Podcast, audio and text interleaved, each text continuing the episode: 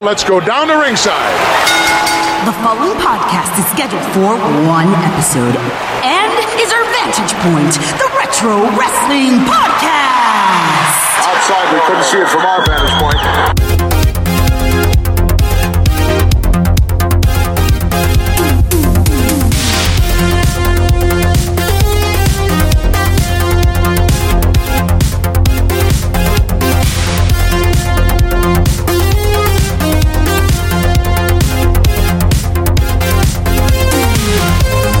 Hello, wrestling fans, and welcome to our Vantage Point, the Retro Wrestling Podcast. Thank you guys for being with us here. It's Monday, September the 9th, 2019, and it's episode number 145. Uh, before we get into fall, we're going to fall into some more retro wrestling. I, of course, am Joe Morata.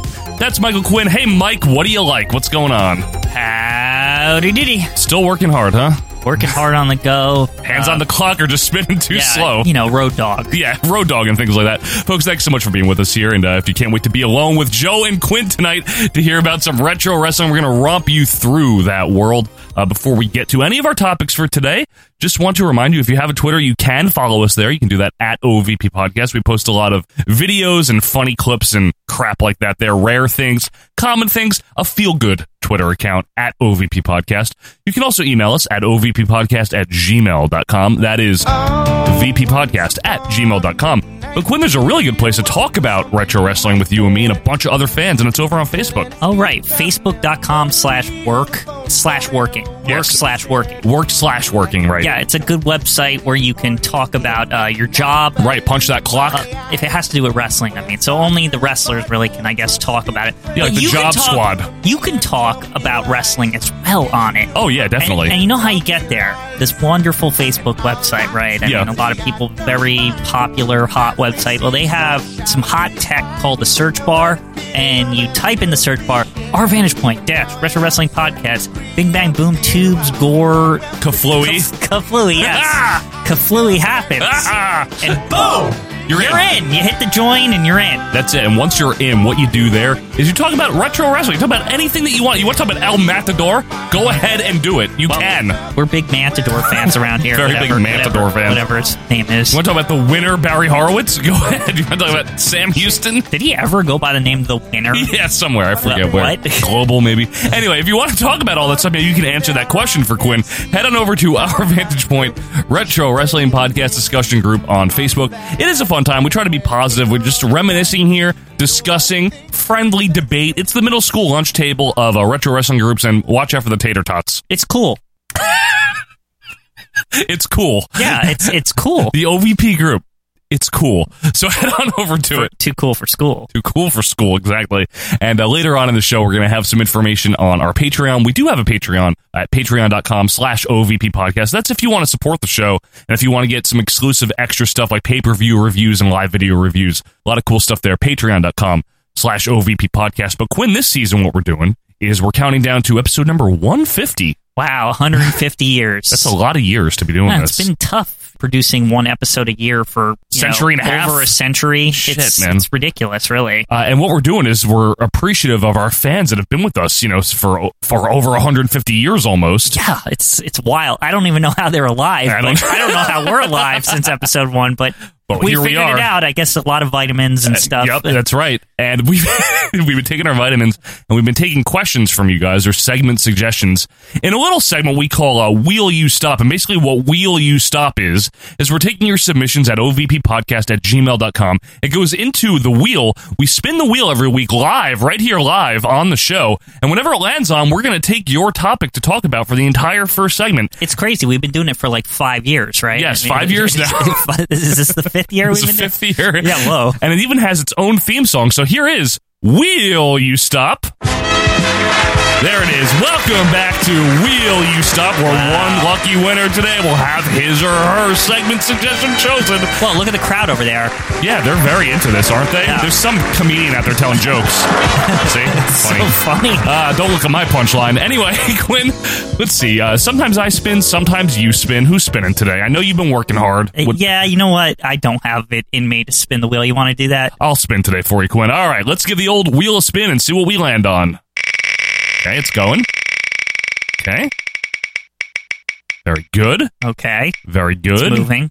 It is Wow. Congratulations to. Santiago Villalobos. Wow. What does he win? Well, he wants a butterfly effect Okay. if Vince McMahon did not buy the WWF from his father. Uh huh. Wow. So there's a lot to a lot of meat to this topic here. There's a huh? lot of meat. Uh, Quinn, butterfly sound effect, please. Thank you very much. The butterfly. That's sort of like a butterfly, I guess. the butterfly effect was one of our older segments that uh, Eric Points had originally suggested, uh, insisted that we do. And basically, what that is is where we we see how something would have panned out had a major event uh, either happened or not happened. Could you be any more vague? Crab dick? Uh, hey, I'm game. I mean, this is a good question, Okay, uh, let's do Santiago. it. So, butterfly effect. If Vince McMahon did not buy the WWF from his father, Quinn, you want to kick it off here? What are you thinking? So, well, I think a lot of things can happen, but I think that that's all contingent on understanding the history of the ownership here. What is WWF like as a business entity? Performance Like, art. wh- no, no, no. As a business Oh, entity, excuse me. the What- World what Wrestling was it? Federation, Or at Like, least, well, yeah. Uh, I'm an entrepreneur. I'm what makes my company and this country go round and round. Well, we have to roll this way the hell back to the Capital Wrestling Corporation, Oh, boy. unfortunately. Yeah. and that's what, what's that? well, that was owned by um, Jess McMahon and uh, Toots Mont. Yes. Toots, Toots. Mont. Ro- Roderick J- Jess McMahon. By I the way, think they called him Rudy Tooty, Fresh and Fruity, back in the 40s or that's whenever right. he was around. He was at uh, IHOP. Is that IHOP or Denny's? yeah, he founded it. I think that's why it's on the menu. Now, no, uh, Jess McMahon's son, uh, Vince Mc- Vincent McMahon Sr., took over the Capital Wrestling Corp in 1954. Okay. Okay, so they're doing the wrestling promotion and So all now that we've stuff. moved from Toots and Jess to, to Toots and Vince Vince, yeah. Or Toots is still around. Toots okay. is there. Okay, just clarifying. toot, toot, toot, toot, toot, toot, toot, toot. Toots passes away in 1978, I believe, or sells his shares to Vince Sr. in the late 70s. And they're bought out by none other than Gorilla Monsoon. now, Gorilla The Monsoon. Toots shares. Yeah, the Toots shares. And I think at some point in this, Phil Zacco got involved. Oh, Phil Zacco goodness. was a fellow Philadelphia promoter. You hear his name mentioned a lot in the intro to the uh, Allentown shows. Yeah. This is Championship Wrestling promoted by Phil Zatko. What about Arnold Skoland? Isn't he involved? Yeah, and at some point Arnie got involved. So what we have here is the CWC, the Capital Wrestling Corp, promoting their shows in Northeast Territory, the NWA throughout the '70s, right, going into the '80s. Mm-hmm. But young Vincent Kennedy McMahon, the son of uh, Vince Senior, is uh, becoming more and more prominent behind the scenes. He has his own Titan Sports company that he founded, I believe, in what '80, '81. He was promoting shit in Cape Cod Coliseum. Didn't he own Um, Hockey? the Cape Cod Coliseum? Like it was like his first investment. He Something o- like that, Vince yeah. is always so proud of that. Like he, oh, I've heard him mention in multiple. I owned a, a building and uh, we did hockey. It was fun, or it's like something like that. I like hockey. It was a good game. Vince McMahon Jr., Vincent Kennedy McMahon. The assumption that most people have is that he inherited the WWF from his father or that he bought the entire company from Vincent J. McMahon. But Quinn, that's not quite how it went. No, no, no. There's a little truth to the inheriting. A bit, little bit, right? yeah. What apparently happened here is Vince Senior. He's like hundred years old, just like this show. He knows he's in failing health. Right. So he's Just like this show. No, I'm just kidding. okay, I don't want it. Like, fuck this shit. Like, I don't want to do this anymore. Like, I want to go to Florida and like retire or whatever. You know, wh- you know, you're retiring, right? You don't want to like Yeah, worry. take the pen. you don't want to worry about some wrestling show. I guess, uh, You would hope, right? You Yeah. want to worry about sponge cake. You offered me sponge cake yesterday. Did I take it? You said you didn't want it. Of course I wanted it. I love sponge cake. instead of worrying about like what Rocky Johnson's doing, you want to worry Nothing. about the the latest canasta game. Yeah, right. So- well, Canasta's hot. Right, exactly. So he is like, here, son, have this. And he gives him 50%. 50%, right? So there's the inheritance end of it, right? Here's 50% of the company. But Vince Jr., as we know, is a very ambitious young man, Yes, he is. and he wants to own the whole company so that he can start a national. Because he can't do that if there's, you know, all these old timers If who own Phil Zacco is Yeah. holding him back. or Gorilla Monsoon I bought it. I don't care. or, or Arnold Scullin. Can I right? just mention real quick, Quinn? Why was Grill like so young and he's buying the company? I don't know. Like honestly, so funny like, to me. He's like what's incredible to me? 38. What's incredible to me about that also is the fact that like that's purely from like purse money. Like it has to be. Yeah, well, Like, he was what- a what- smart man. Yeah, he knew what how to other save his money. like investments did he have? Like, I don't know how Gorilla Monsoon amassed enough wealth to own a third of a company See, I or don't- something. I don't know or a because- sixth. a six technically. I don't know if he had been a partner in World Wrestling Council yet by that point because he was also a partner with Carlos Colon. in Oh, the maybe 80s. maybe off that Puerto Rico money. Or, Maybe I can't yeah. remember. I mean, maybe maybe that, maybe a little bit of both. Nevertheless, you were saying so. Vince Senior gives Vince Junior half the company, Right. But the other half is still owned by Gorilla Monsoon The combination of Gorilla, Arnold Skolin, and, and Phil Zacco. Phil Zacco, right? Right. There's some arrangement made. um, June of '82. We don't know all the details, but we do know And we won't pretend to. we do know that they apparently were going to all three of those guys were like, okay, Vince Jr., we don't really agree with what you're doing, but We you know, don't. we're fucking old too. So like we want to sell you our shares, right? Right. They say, here you go, Vince, spend a lot of money. but you have one year to pay us off yes, that for was the said agreement shares. for to honor all debts by June of '83, I believe it was. right. And we know Vince got his 50% from his pappy there. Yeah, his pap. His, his pappy there in 82. Like your pappy.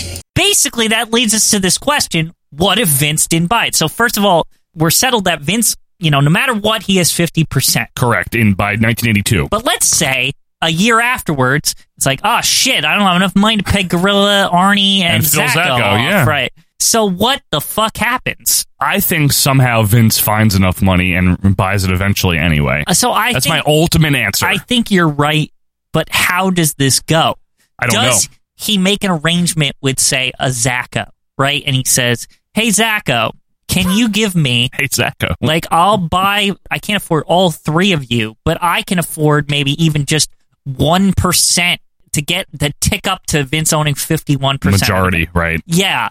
Like cause he doesn't own majority. And honestly those fifty percent, they don't really mean shit unless you have fifty one percent because you don't technically have control. This He's- is true. He's Correct. beholden to the other three guys Uh-huh. at that point. yeah.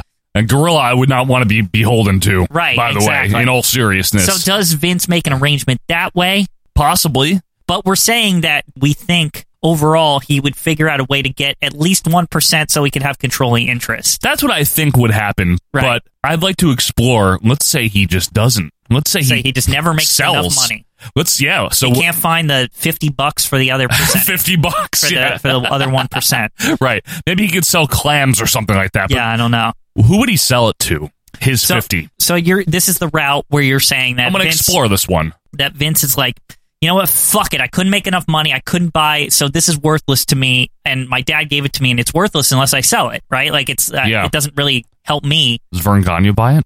Well, I think there's a couple of options here. Vern Gagne is one because he's He's just mid eighty three, and he's there's a no fucking asshole. Like he- he- he's not yeah, but I'm saying like he's just as competitive, right? He would- competitive. Yes, yes, like yes, he yes. would. That's something he would totally do. It's like, haha, I bought fifty percent of WF. Like Vince I would have can't. done it. It's only fifty percent. I can't use it, but maybe I can convince one of those other guys to sell me the rest, and then I own WF. If I'm not mistaken, Quinn, I think Vince Jr. tried to buy AWA, and V- Vern said no. Right. So Vi- I could see it going the other well, way. the other the other prospect, the only other guy I can think of who would have enough money is is uh, Jim Dave Crockett, right? Yeah, Jim Crockett. And Jim Crockett was definitely at that point in time in the business of buying um uh, wrestling promotions. Early '80s. Yeah. Yeah. he was getting there, right? Do you think maybe so? Th- those are our two options, I think, right? As buyers, I They're the only guess so. people who Unless could there's afford it. knowing the price tag, uh, I don't know what it was, but I'm saying with the price tag, yeah, maybe. See, it's interesting. I think Vern might be the best You think Vern? option. I think Crockett's more ambitious. He's younger.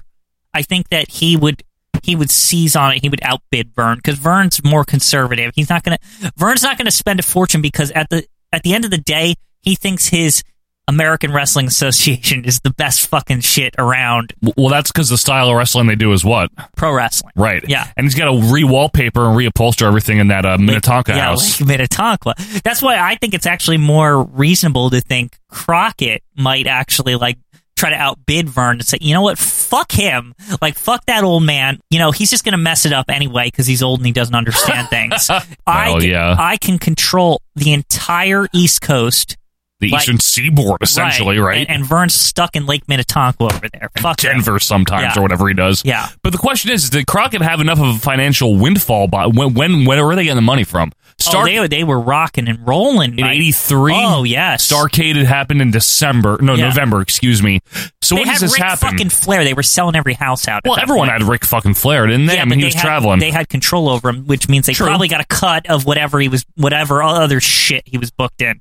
How was Fritz doing in '83? Pretty damn good, right? Probably not enough to. Nah, Uh, they weren't making like millions of dollars, but they that were. was their big year, though. '83. yeah, they were making money. I'm not saying they weren't, and they were selling out houses, but I don't think they were making the money the Crockett's had. and even Vern. Vern did well until he I botched thi- Hogan up. I- yeah, I really think that it's it's underestimated how much money Crockett was probably making from just having any kind of control over Ric Flair. Right. Like it, it- he was a big fucking deal. Uh, he back. was a huge draw. He was Yeah. on his way to becoming a two-time champion in '83. yeah, it, I, It's a big I've al- deal. I- and maybe I'm wrong, but I've always made the Never, assumption Quinn. that Flair, the Flair Crockett connection, there was some kind of cut involved. That Just how like Andre worked basically. Because then why the hell were the Crockett's in control of everything else because of Ric Flair? Maybe they had the loudest voice or the biggest Yeah. purse. I don't know. Yeah, I don't know. I don't know.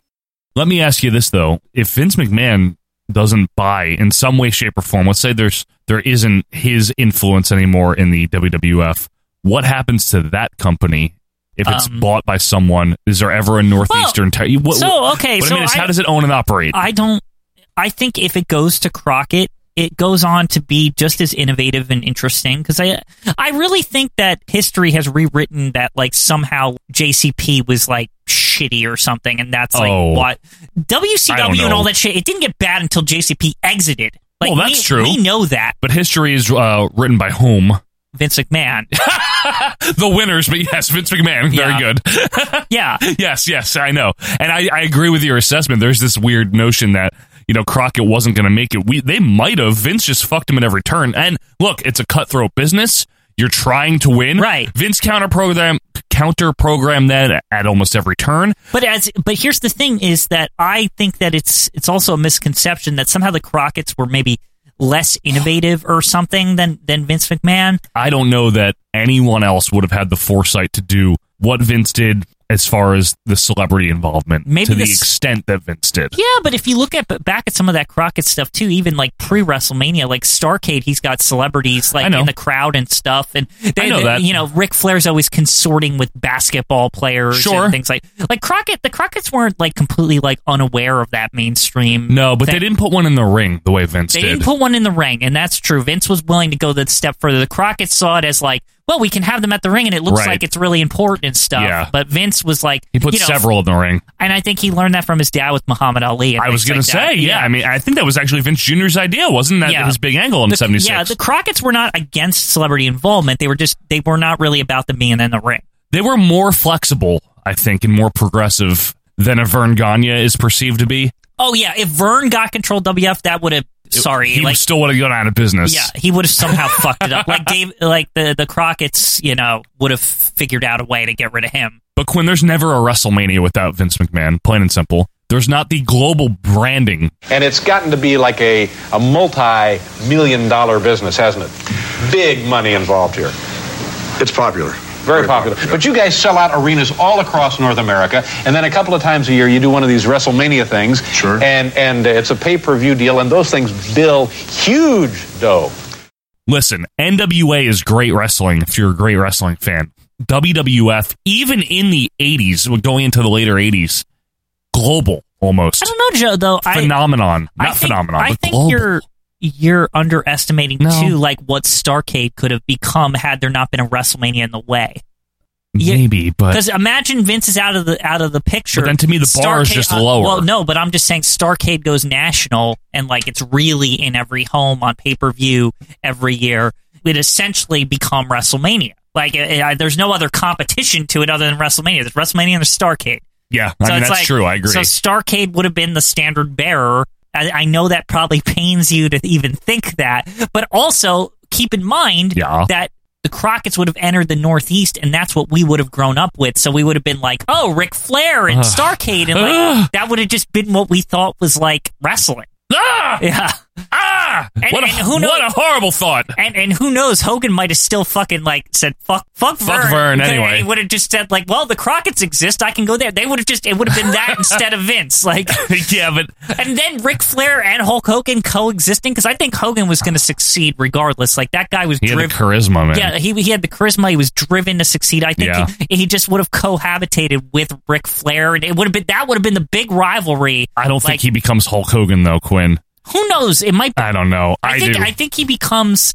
It's sad to say this, but Hulk Hogan might have been Ric Flair's Randy Savage. Maybe. you know what I'm Maybe. saying? Like you know. but again, a lot of that storytelling and the way they do that, it comes from the way Vince told stories. Uh, That's true. Truthfully, I No, mean, and I'm not the taking away- face-based champion. yeah, I'm not. Vince. Yeah, it would have been a different route for Hogan. Hogan would have always been fighting the nasty heels. Yeah, and, right. Like always coming up a little short. That's very sometimes NWA. winning the title. Very southern. Yeah. yeah, that I mean, they just they do it the opposite way. I, Right. I never saw it as bad. I think No, me people neither. perceive it. I just they, they perceive that well, if the bad guys are always on top, then the good guys are always fighting back, and they're always Sure. they always got something to fight. Right? Absolutely. Like, I get yeah. it. Who's this guy fighting the bad guys? We don't want him. We want the turtles.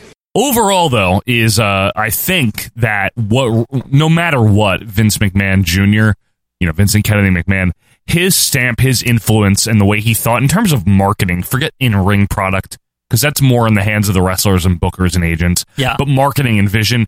I don't think anyone had that the way he did. Not that people didn't have great ideas, not that people weren't good wrestling minds, but Vince saw it bigger and, and just more of a, a marketing global way that no one else did. And I think that was the Yeah, difference maker. And I, I think That's also my last word on that. My last word is this: is that I think wrestling still would have gotten big, but I just don't know if it would have been as big. Right. And it's not to say that it wouldn't have been big. It's would, Sure. but would it have been a publicly traded this conglomerate? Right. Like, would the Crockett's like have maybe respected the business enough to not try to buy all their competition? Like, they would have left something for them to fight Right, against. yeah, right. Because of some kind of perceived like, well, we have to leave it a little bit like. Right. With, I don't think they would have become some like mega corporation. no, th- I don't think we'd have an on demand uh, on a net, you I know, a think they network would and still stuff be like that. on national television because everyone was Yes. getting cable. I, I, well, yeah. I mean, for all we know, to- WMCA Masters was. right, yeah. For all we know, to this day, Crying out there loud. might just be a Saturday program. To this day, in 2019, Yeah. a Saturday program at 6:05, and that, it just would remain that way. And I, Turner time. yeah, I'm just, I'm just saying. You know what I mean? Yeah, I get it. Well, I guess Seth Rollins would have been the the NWA champion on, on 605 at you know, you know Eh. it could have been different. A lot of things could have been different, folks. Let us know what you think would have happened had Vince McMahon not purchased or got his hands on the World Wrestling Federation from uh, his dad, Vince Sr., his pappy, if you Yeah. will. Uh, but Quinn, when we come back, very serious announcement to make. We got to talk about very serious. the Royal Rankings here. Uh, we're going to be putting two more finishers onto the Royal Rankings. That is the 10 best. And that'll be coming up right after this. If you think my face is funny, well, I've thought of that myself. But I don't see you smiling at the way your cards are dealt. To myself, I'm always smiling. Now the martial arts get real. WMAC Masters, World Martial Arts Champions. These WMAC Masters compete for each other's key, and you control the action. Superstars, powerful sword slash. The machines, pulverizing two-handed twist. Great Wolf, swinging club. Red Dragon's double-handed sword. Olympus's brutal kick, and Tiger Claw's fearsome death grasp. Display their keys on the cover to Dragon Belt. So get real. WMAC Masters from Bandai. And now back to our vantage point, the Retro Wrestling Podcast. And welcome back, wrestling fans, to our Vantage Point, the Retro Wrestling Podcast. It is episode number 145 here on Monday, September 9th, 2019. Hey, Quinn, before we get into the uh, royal rankings of finishers, we do have a Patreon that we've talked about. Mm-hmm. All before. right, uh, I think I know the URL for that. What is the Earl? what does that stand for? Universal. Resource locator? Y- yes, that's the name. It's uh, www.patreon.com slash OVP podcast. Very good, Michael. Look at that. Maybe there's HTTPS or whatever. There you could know. be some S. Yes. Now- secret or whatever. Now, HTTP secret. Now, if you want to see some secret stuff over there, you go to patreon.com slash OVP podcast.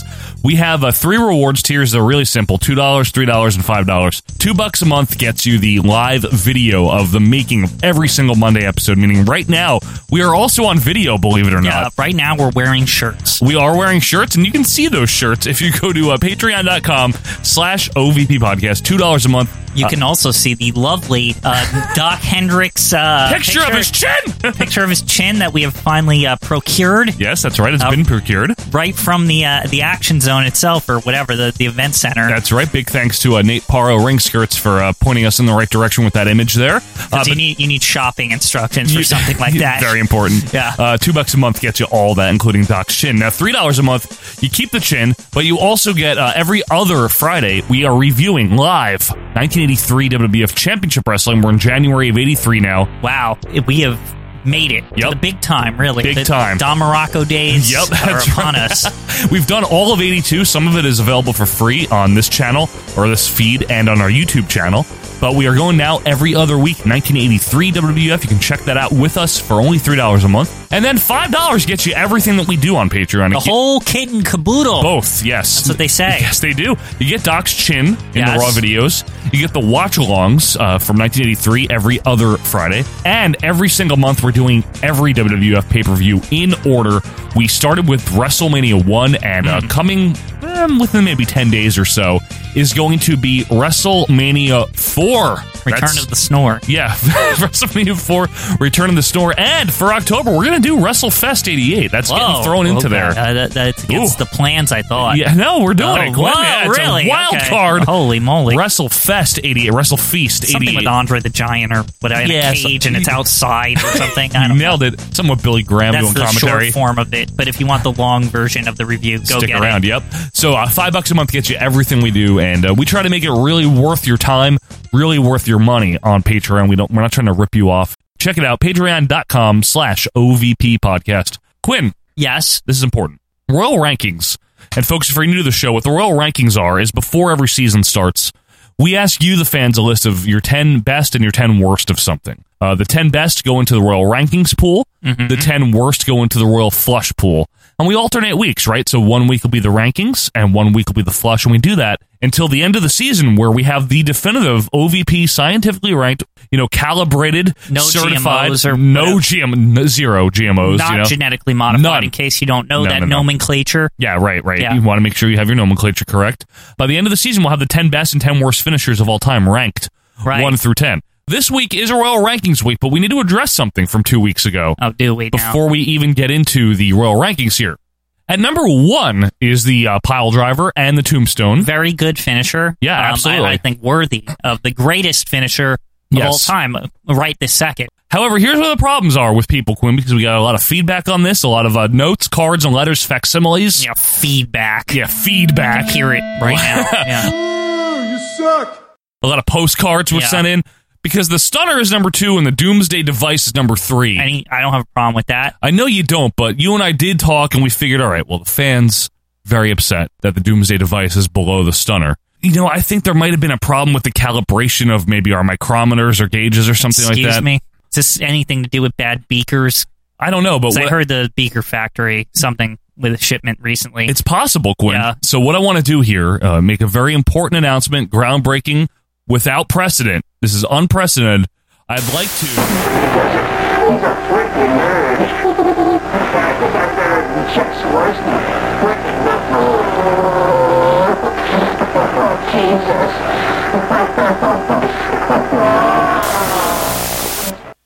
Well, if you're wondering what that was, so am I. And Yeah. at number four is the sharpshooter. yeah, the, the sharpshooter, number four, good finisher. Good finisher. Uh, it might. excellent. We're gonna have to see if it slides down the list or not. I'm not sure. Can't let it slide. All right. So we, that we, we do not do any sliding around here.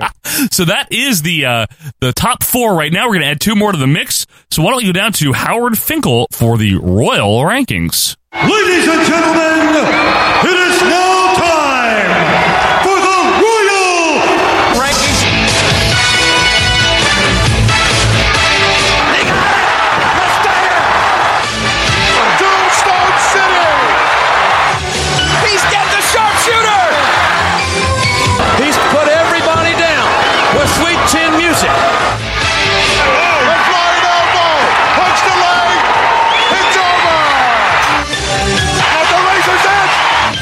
nosedive drop.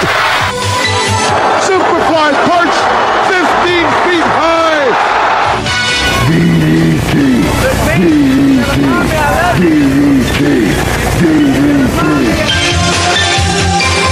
It is the Royal Rankings of finishing moves in wrestling. Man, Quinn, we got uh, four good moves on the board here, uh, and we are going to add two more to the mix there, Michael. Two more. Two more Two this more week. Players. Yeah, two more players, playa, as we uh, rank the top 10 finishing moves in wrestling as voted on by you, the fans. We've got the pile driver slash tombstone, the stunner, the doomsday device, and the sharp shooter. But Quinn, we're going to add two more now. I'm excited to find out. Why don't we all go down and find out who drew, or what drew, I should say, number five.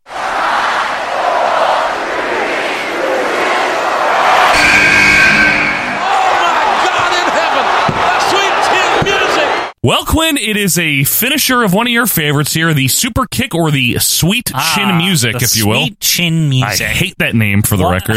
I'll be objective Okay, about the move, Now, though. to be fair, I Hate that name. I also was not a fan of the name. shitty. When it came along, so I wasn't shitty. A fan. But to be honest with you, I, Sweet chin music. I know it's stupid, but it no, it kinda- is. It's stupid, yes. But after, I don't know why. Maybe it was just Shawn like Michaels humor. maybe it was just like them yeah, hammer- yeah, oh, with that sweet chin music. Maybe that it was just them Shut up. hammering it into me, but for whatever reason, it grew on me eventually. Like so when- does mold. by the time it was like later in his career in the second run, I was like, yeah, sweet chin It's music, crappy. whatever. It's a crappy name. It's a good move. Now the super kick is actually a really cool name. Actually, I always thought that was a cool name. Super kick is fine. Obviously pioneered by Chris Adams, gentleman Chris Yes, Adams. The very gentlemanlike. And it's very super also. uh, he might do one of the best one. Probably the best super kick is thrown by I Chris wouldn't Adams. Say Sean's is any like a bad Uh, one or anything. Let's not d- be defending him just yet here. Okay, I'm not I, I attacking just him. never thought it was a bad finish. It's bad like he doesn't do it badly. Does it finally? Yeah, Uh, the young Bucks do super kicks as well. they Uh, stink. And what's his face used to like to yell super kick all the time. What's his name? The one that used to Oh, be thin Steve and now he's Corino. fat. Yeah, Steve Carino. Well, he, that was for the young bucks. Yeah, I know.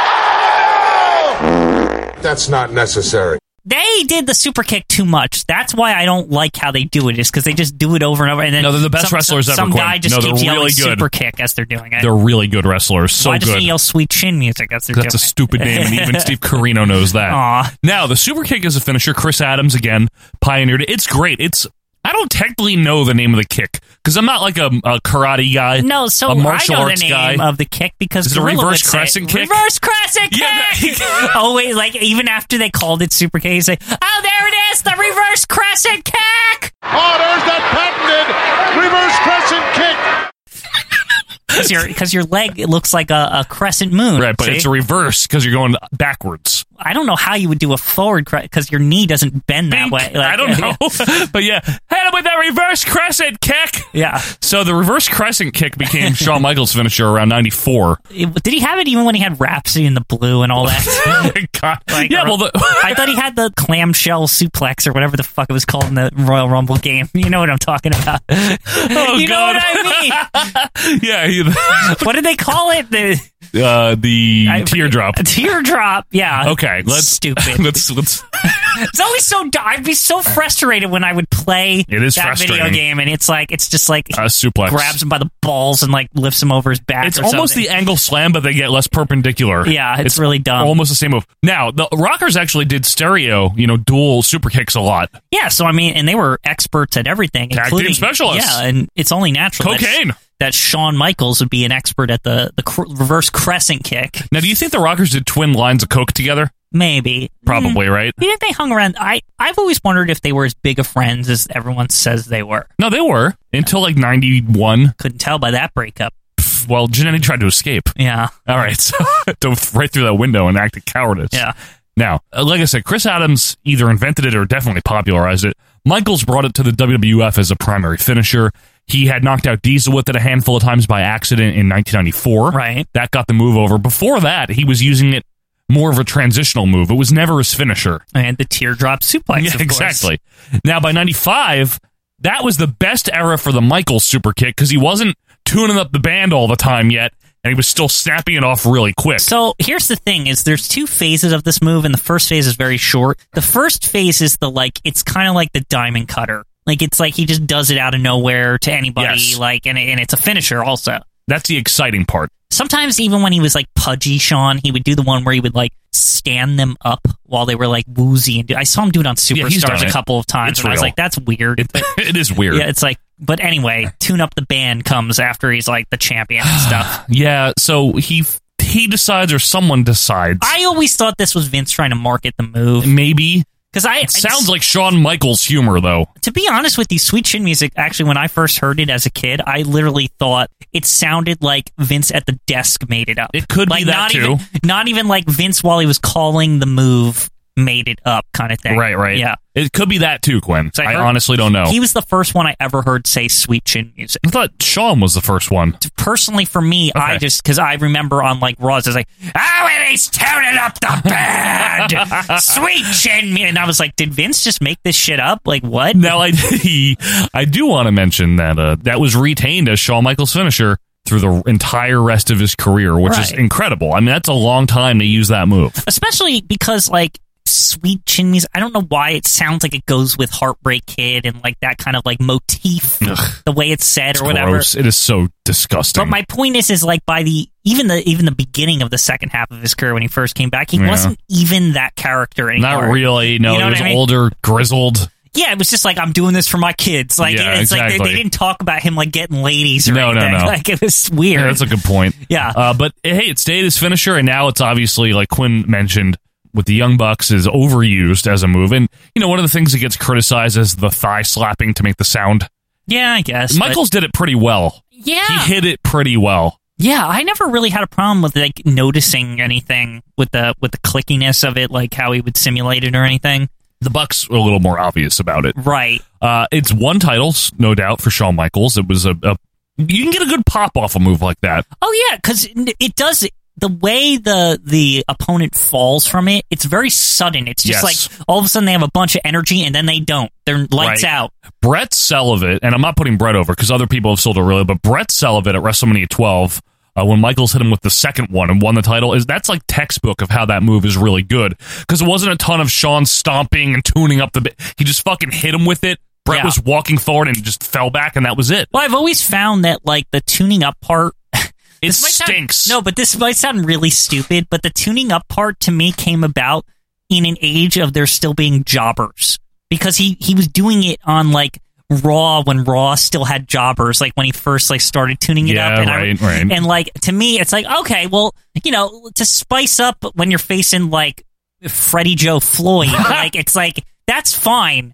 It's like when you're facing a real opponent, like they're gonna know it's coming if they hear that. So that's really stupid. Yeah, but that they never did know it was coming. That became the thing, you know. what I mean? Yeah. he would just constantly do this in the corner for 17 minutes, Right. While someone like staggered to their feet, like they've never seen a Shawn Michaels match. to be before. fair, Sean wasn't the only person that did stuff like this in the history of wrestling. Like Edge was pretty fucking loud when he was getting people ready for the spear, for example. He Yeah. did- or like Randy Orton when he's doing the RKO, he E, like yeah, puts his fists on I the don't ground. like these Yeah, things. Yeah, I'm because just it's saying. like if you're a wrestler and you're their opponent, wouldn't you just watch like a tape of theirs and see that they do this? Oh, Well, I as hear soon them as- stomping on the mat. I'm going to move. Yeah, like with the RKO, like unless it's completely out of nowhere, like it's really stupid when he does that movement where he like kind of slithers onto the ground and then starts like hitting. And Yeah. you're like, what the fuck? Like, why would like who gives? Like, how would they like not know that they're getting set up for an Right, RKO? right, exactly. Or when Shawn Michaels is standing in the corner for you know 105 seconds, just stomping on the mat. Or like the sister Abigail, how do they not know when they're getting kissed on the head before that they're going to be in the sister Abigail in like a second? or when he's looking at them from upside down or Yeah, whatever he used to yeah. do. Nevertheless, it was a very popular finisher uh, among some people, but I, I do want to mention this is the one move, if any move came close, to getting onto both lists. It didn't. Okay, Which um, is surprising. I, I wouldn't think it would be hated that much. Joe. it got almost onto the flush list as well, which would have been unprecedented. I mean, we've always said from the beginning, and we've been doing this for a bit now. It's like we are always surprised that that hasn't happened yet. Right, right. Like, honestly, It's possible. It's allowed to happen, and Right. when it happens, we'll just have to deal with it and I'm talk almost- about why I'm almo- it's bad. Yeah, I'm almost sad that it hasn't happened. Yet. I You know. know what I mean? It made it almost made it. Like it missed it by a Ah. couple of votes to making the worst list also. But nevertheless, that's the super kick, the sweet chin music. I think that's a decent finisher. We'll see where it comes, uh, you know, when we hit ranking time. But right now, it's time to bring out number six. So if you're ready, Quinn, so am I. Let's do it. Let's find out what drew number six.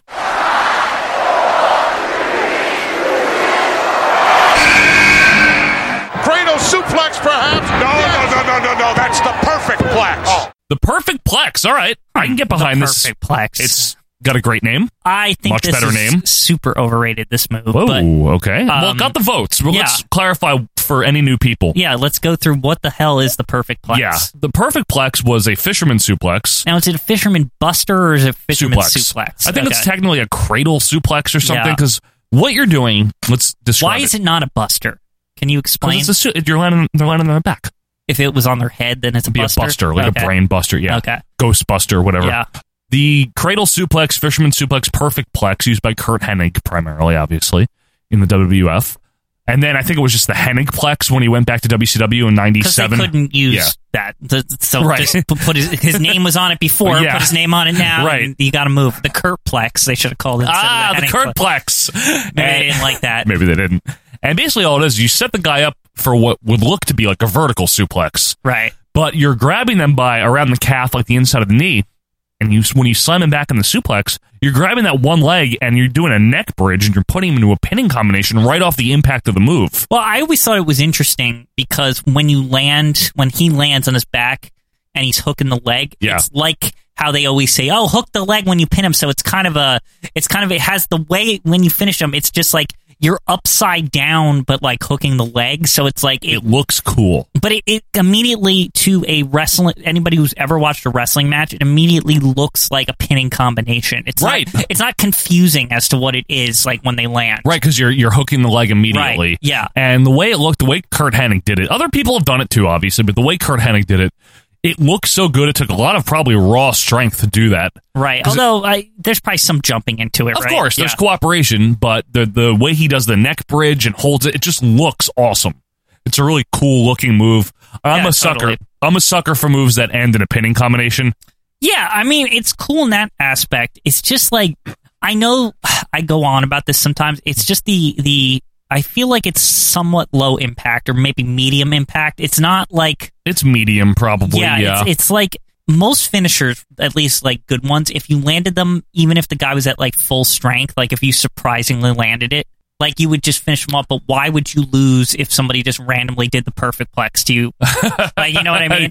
right? Yeah, I get what you're saying. It doesn't look like a finisher. You mean? Right? Yeah. It looks cool though. Yeah. It really does. No, it looks cool. I just that's all I'm saying. It's just there's like no impact to it. That's all. did he win a lot of stuff with it, or yes, just he beat like all the jobbers with yeah, it, superstars But and did, stuff. Did he win anything important with it?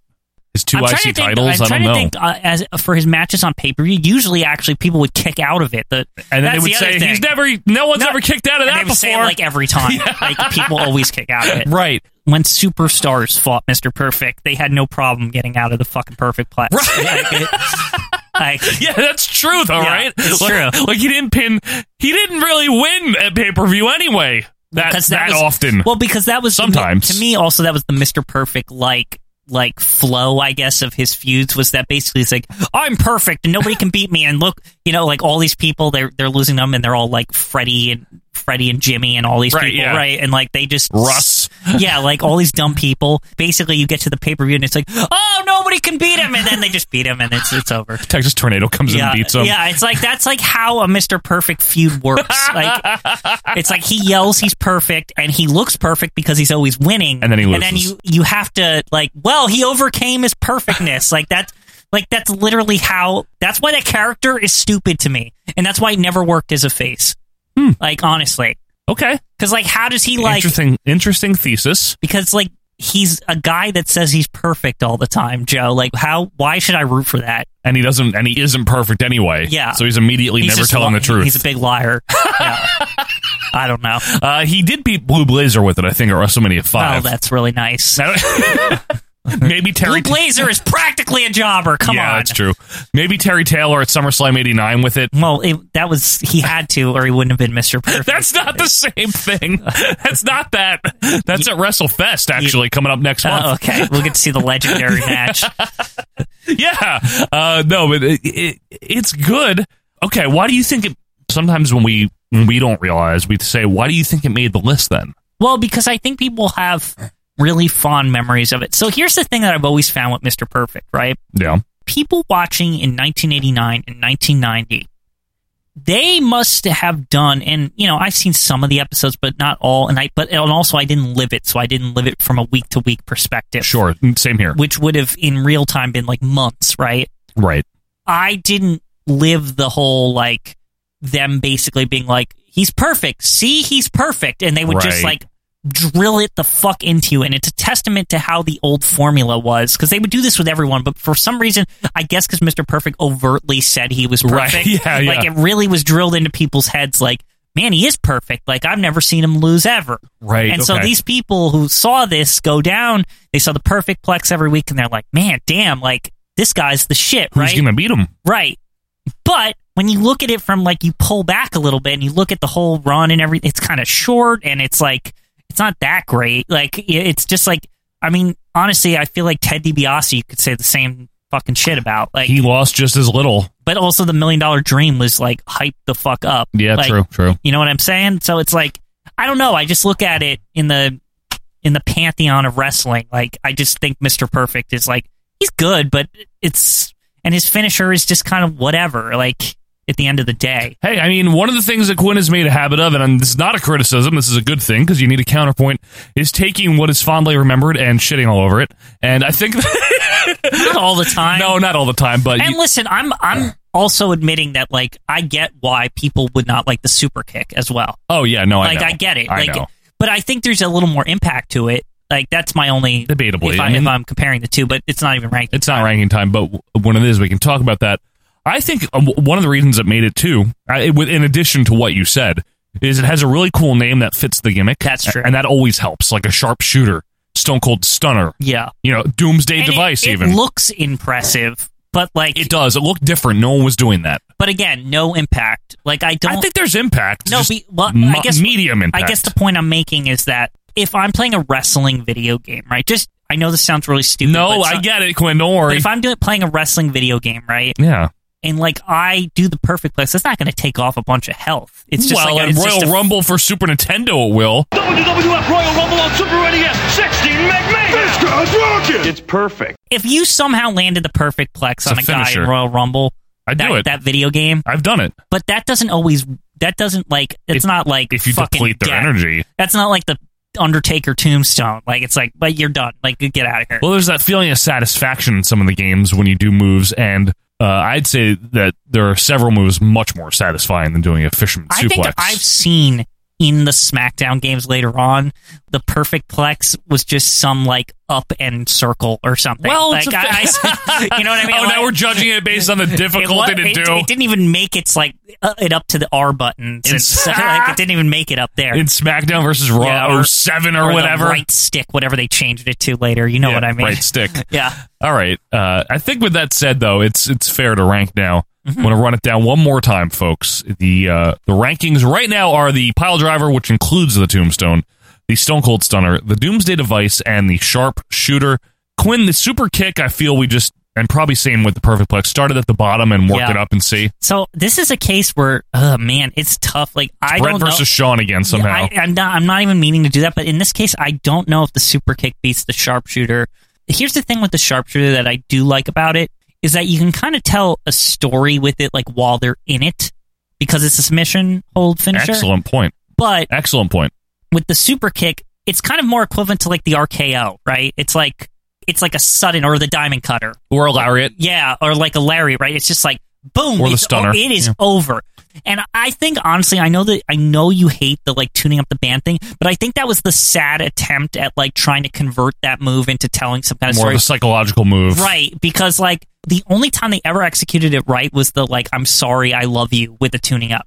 True, because he used that delay in the action to to to, to give a soliloquy. Like, well, basically, it was like I don't want to end Ric Flair's career, but But I kind of do. I, got- I kind of well because I, I'm an athlete and I want to win a match Right, at right. WrestleMania and get the big purse money. well, it is like Gorilla would always yeah, say. It's about the and first also one. Rick would not want me to hold back because he said that in the in the He that- did. That's why that I always loved that little storyline. By the way, just that like Ric Flair's like don't hold back on me like like before the match or whatever. leave the memories alone. Yeah, Quinn. exactly. So anyway, like I Yeah. to me that's the only time they ever successfully used the tuning up as like a storytelling element. Right. The one good thing about the the super kick in general, whether it's the Shawn Michaels, you know, tuning up version or whatever, is it can work in reversal spots where it's Yeah. ducked and avoided. That's So true, there's but a- the sharpshooter could do that too. Yep, good point. Although it is more um in a weird way, and I guess this fits the Shawn Michael character. It's a lot more like athletic looking when it's all reversed. Like people are like flipping and like spinning and stuff. Like, Yeah. it looks cooler when you like counter the super kick, Right. like for whatever reason. Now, if it were real, getting kicked in the face uh, would hurt. Oh yeah, So, without question. there's no If you- question there. If you did that to your friend at full speed, I don't think he's getting up. No, that Like- would hurt. That would Like, fucking and hurt. you and you nailed him in the face. Like it's not no. no, you don't do that. Yeah, Uh, the sharpshooter also hurts, as we know. right. Really But- hurts. Okay, let's put it. Let's. Here's one problem with the sharpshooter. It's Mm-hmm. not realistic that you would ever be in a situation in a fight. I know. if somebody would be on their back and you could raise their legs and they wouldn't try to do something and whatever. Unless you've just got them stunned enough, which I guess is the same thing I mean, with the Doomsday device, right? Usually, when there's riots and there's fights in the streets, people are just always doing sharpshooters to each other. well, and Uh, Doomsday devices, too. Right, doomsday devices. I love but when- honestly, like when the blood puts the crip on his shoulders and they do a clothesline off of a Chrysler. yeah, exactly. But honestly, uh, could you- in a real fight, you could actually, in a weird way, see somebody trying to kick somebody.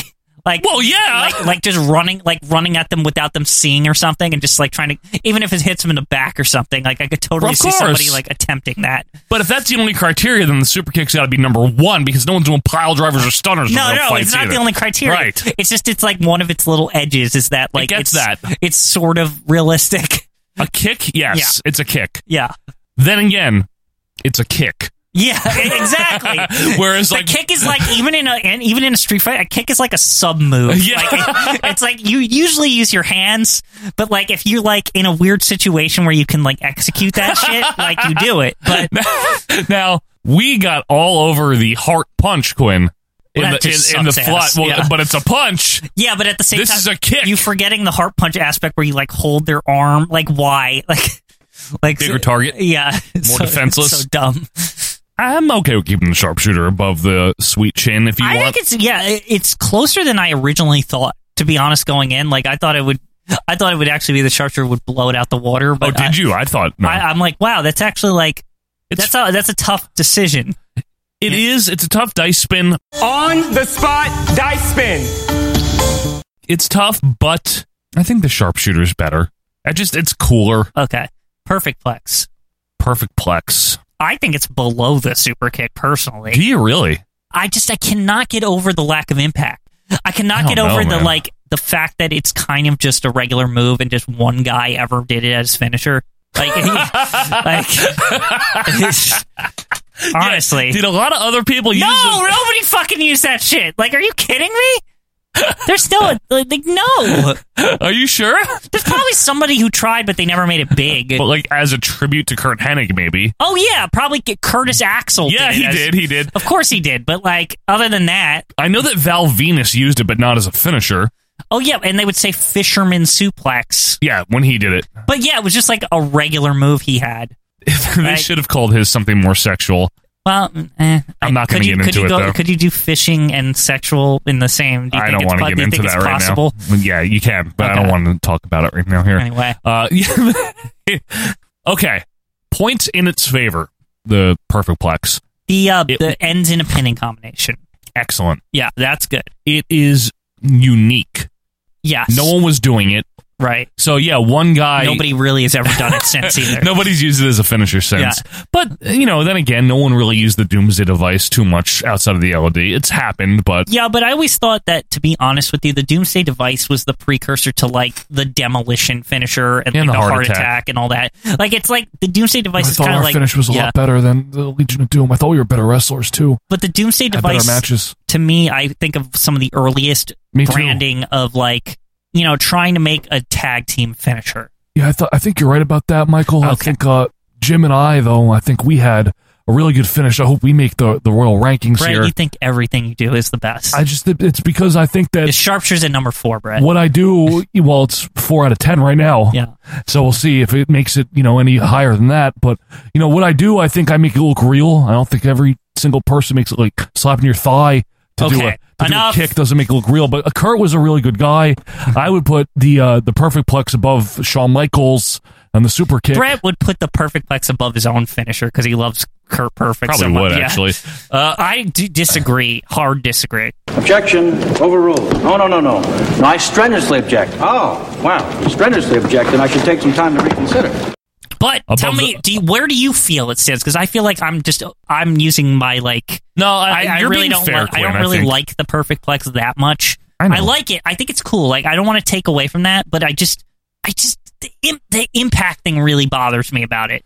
It's pretty impactful. You ever see when Kurt does that to people? You're all the way over the top. Boom. One, two, three, or one, two. No one's ever kicked out. I All- think of all it the more time. as a pinning combination first and a something that actually hurts you second. Let's put it that way. yeah, but is that necessarily bad as a finisher, Quinn? a lot of finishers don't do like a lot of finishers do both. They knock you the fuck out and then you can pin them. Well, Like I think the yeah, I, like, I get what like- you're saying. That like- the the perfect plex is more of like a suplex that you get pinned off of yeah, instead of anything that would hurt you. right, yeah. But it looks cool. Yeah, but it's not like you're landing on your head, you're landing on your back, like the part you always land on. Well, the stunner's Mm-hmm. number two, and that looks dumb in terms of True. like if you think about it. How'd that make number two anyway, Quinn? How'd you I fuck think was, that up? it was because of the I part I think part of it was like the entertainment factor with it because it's like you can do it to like anybody and it's like kind of universal. and the legacy It of looks it. like it, it looks enough like it would do something like the Doomsday device, though, for to be fair, move to move, it's better. But as a like the we lo- can't relitigate the, all of no, we're this. not. We Yeah. already discussed this, right? Yeah. we already made our announcement. Uh, Exactly. But I'm just saying that uh, the stunner it would- became a phenomenon. I Yeah. think that's how it made number yeah. two. But back to the perfect plex. Is Doesn't it better than the super kick? I mean, what are we even talking about? We're arguing the bottom right now, right? So it's, It's like tough. The super kick's a little like a little lacking though as a finisher in wrestling. Don't At you least think? it's got impact. That is the biggest problem. Yeah, but all Quinn- of these things on this list look like they could fucking kill you. Look, if I'm put in a cradle suplex and landed on my head and neck and getting You're not pinned, landing on your head. Though. I'm landing on my You're back. landing on your butt. Still mostly, hurts. but- It still hurts, and then you get pinned. The point of the finisher I is almost- to finish the match. I almost wish we Match. could get a. Uh, Match. I almost wish we could get a video of Brian Malonis because he's the only wrestler we really know of like executing all these moves, and then we could like see if they all hurt, like or like which ones look the like they kill you the most. Tell you Like, what, in 100 succession. Hundred patrons. Brian Malonis live in studio. We'll do every move to Quinn, and we'll find out. What? Excuse me. Hundred patrons.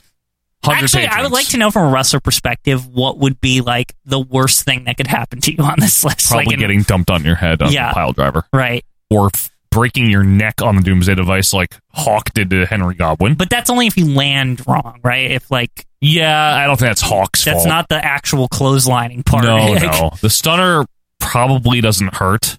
I mean, I don't. I'm sure you could hurt your throat on the shoulder. You know, I mean, obviously, but like well, I always thought you could uh, rupture your actually- Adam's apple. No, not even your Adam's apple. Like I thought, like you could literally like fuck up your chin bone. You know what I mean? Like if you're coming down that hard. Yeah, that's true. Like that's. yeah, that's a good point. Your Yeah. chin bone. No, Jalen, I don't have no problem with that. I just think you just fuck up your mouth and your teeth and shit, True, and that's why it's a stunner and not a like. killer, Yeah, it's not like yeah, exactly. If the name's in the move, really. jawbreaker, Anyway, perfect sharpshooter, plex. uh, perfect plex. Where super does that kick. land? Ah, it's cool looking. I think that's all it has going for it. Though. I know. It I, didn't win much. I really would like to see it higher, to be honest, but I can't. I honestly can't put it above the super kick yet. I'm trying to because I fuck the super kick, but I know, but the super seriously, kick, to me, the super kick is like in the same vein as like the diamond cutter and the RKO and stuff. Like it's the same. It's an out of nowhere like pop the crowd bump move, right? Right. Yeah. But and it's a that's kick. cool. Yeah. But the perfect plex, on the other hand, is It's a like suplex. there's a setup that's unrealistic. What do you mean unrealistic?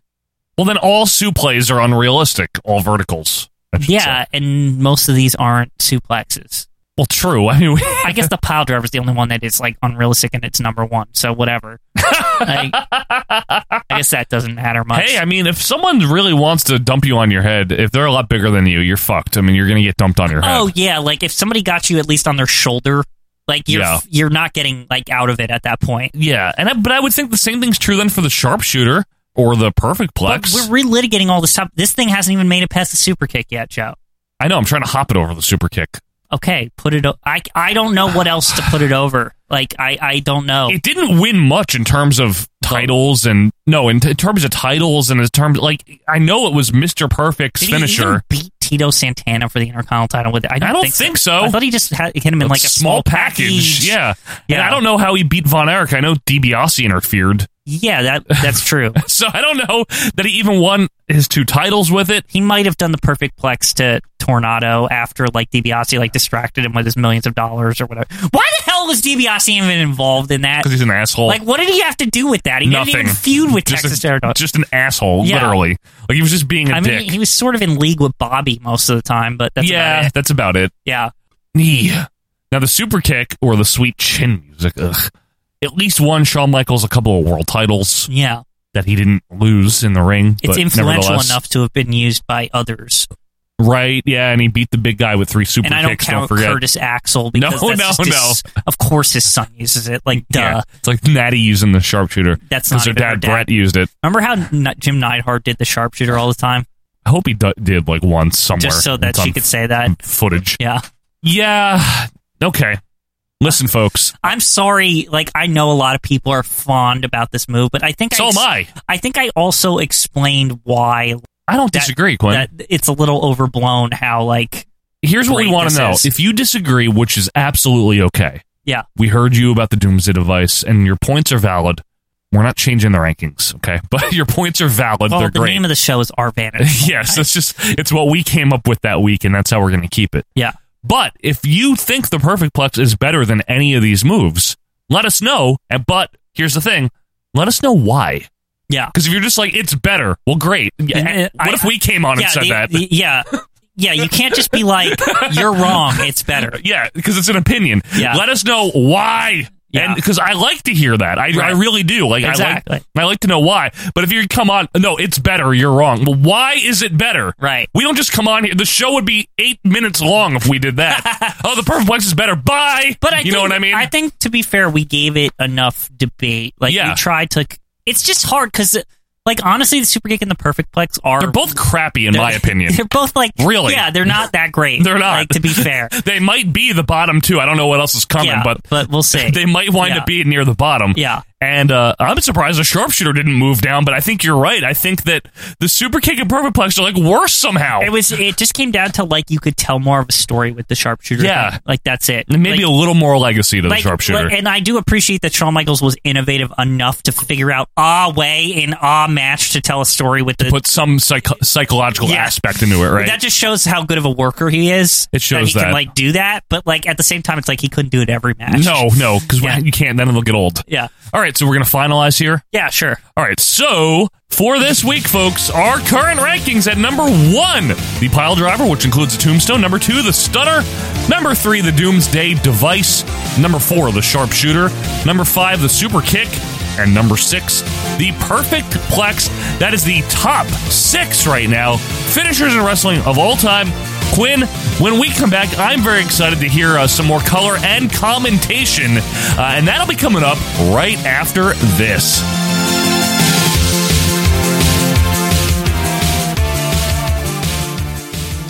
Big Daddy Cool, you and the Heartbreak Kid used to put on one hell of a garden party. But now the parties are separated and it's time to throw up the 15 foot high steel cage. You know, everybody said that the Heartbreak Kid couldn't hang with you in a no holds barred match. Whoops. Proved them wrong again. But now, the odds are once again stacked in favor of Big Daddy Cool. Why? Because I'm inside of a steel cage. Well, let me tell you something, Big Daddy. With the membership of the clique, 20,000 strong in Madison Square Garden, and they start stomping, and I cue up the chin music, you, my friend, have got no choice but to go straight down. Oh, you've got to wonder in New York, will Shawn Michaels be able to crank up that sweet chin music? Who cares? And welcome back, wrestling fans, to our Vantage Point, the Retro Wrestling Podcast. It's episode number 145. Quinn, there are other wrestling podcasts that exist. You know that? Yeah, apparently there are. Now, they're not all hosted by Conrad Thompson. They're not all hosted by us either. No, no, no. So- Oh, we can't be doing that. Well, we don't have enough time for all that. No, we don't, but I mean, if- there's like a million or something. There's a isn't million or, or so, and Yeah. we're going to tell you about three. That's all, Okay. just three. It's- we're, we're not going to overcomplicate. No, no, no. folks. Just three. So let's start with the wrestling podcast about nothing. That's uh, WPAN. It's hosted by two people that have worked in the wrestling business. One of them is currently a wrestler in the current Ring of Honor, and his name is the uh, Brawler Brian Malonis. Right. Uh, he brawls and he wails and he drinks wine. He drinks wine. Yes, they call him the Wine City Wailer. Yeah, his partner, of course, is the Beer City Bruiser, and his partner on the show is a guy that uh, uh, used to referee and doesn't anymore. Allegedly, he pretends that he'll be back one day to ref, but no, he's retired. His name is Mike Crockett, mean Mike Crockett. that is. Meanest, the biggest daddy, the most retired of the refs. too. Yeah, you know all the, all of the accolades, All of it, all the accomplishments. Yeah. Uh, and these two host a very good show about uh, being wrestling fans, but also working in the business. So you get some behind the scenes information, some reflections, some stories, and some cool analysis that you wouldn't get from people like Quinn and myself, who clearly have never worked in wrestling. We're just Right. members of the wrestling podcast Now, media. Is this some kind of radio station? Do you have to No, like turn to Quinn. like 101 Oh, something no, and no, WPAN, obviously? No, WPAN, you know, the wrestling podcast about nothing. Oh, okay. Yeah, it, it's Yeah. an abbreviation. Gotcha. An acronym, possibly. Uh, but check it out. Really good show. And then on Thursdays, if you want to, you can check out the critically acclaimed, award winning Greetings from Allentown. I heard the potties are really the potty awards. Potty awards are really hot for this guy. They are. And uh, that's hosted by one very quirky fellow. His name is young Peter Winson. The youngest. The youngest. And he hosts a show. Isn't he like 40?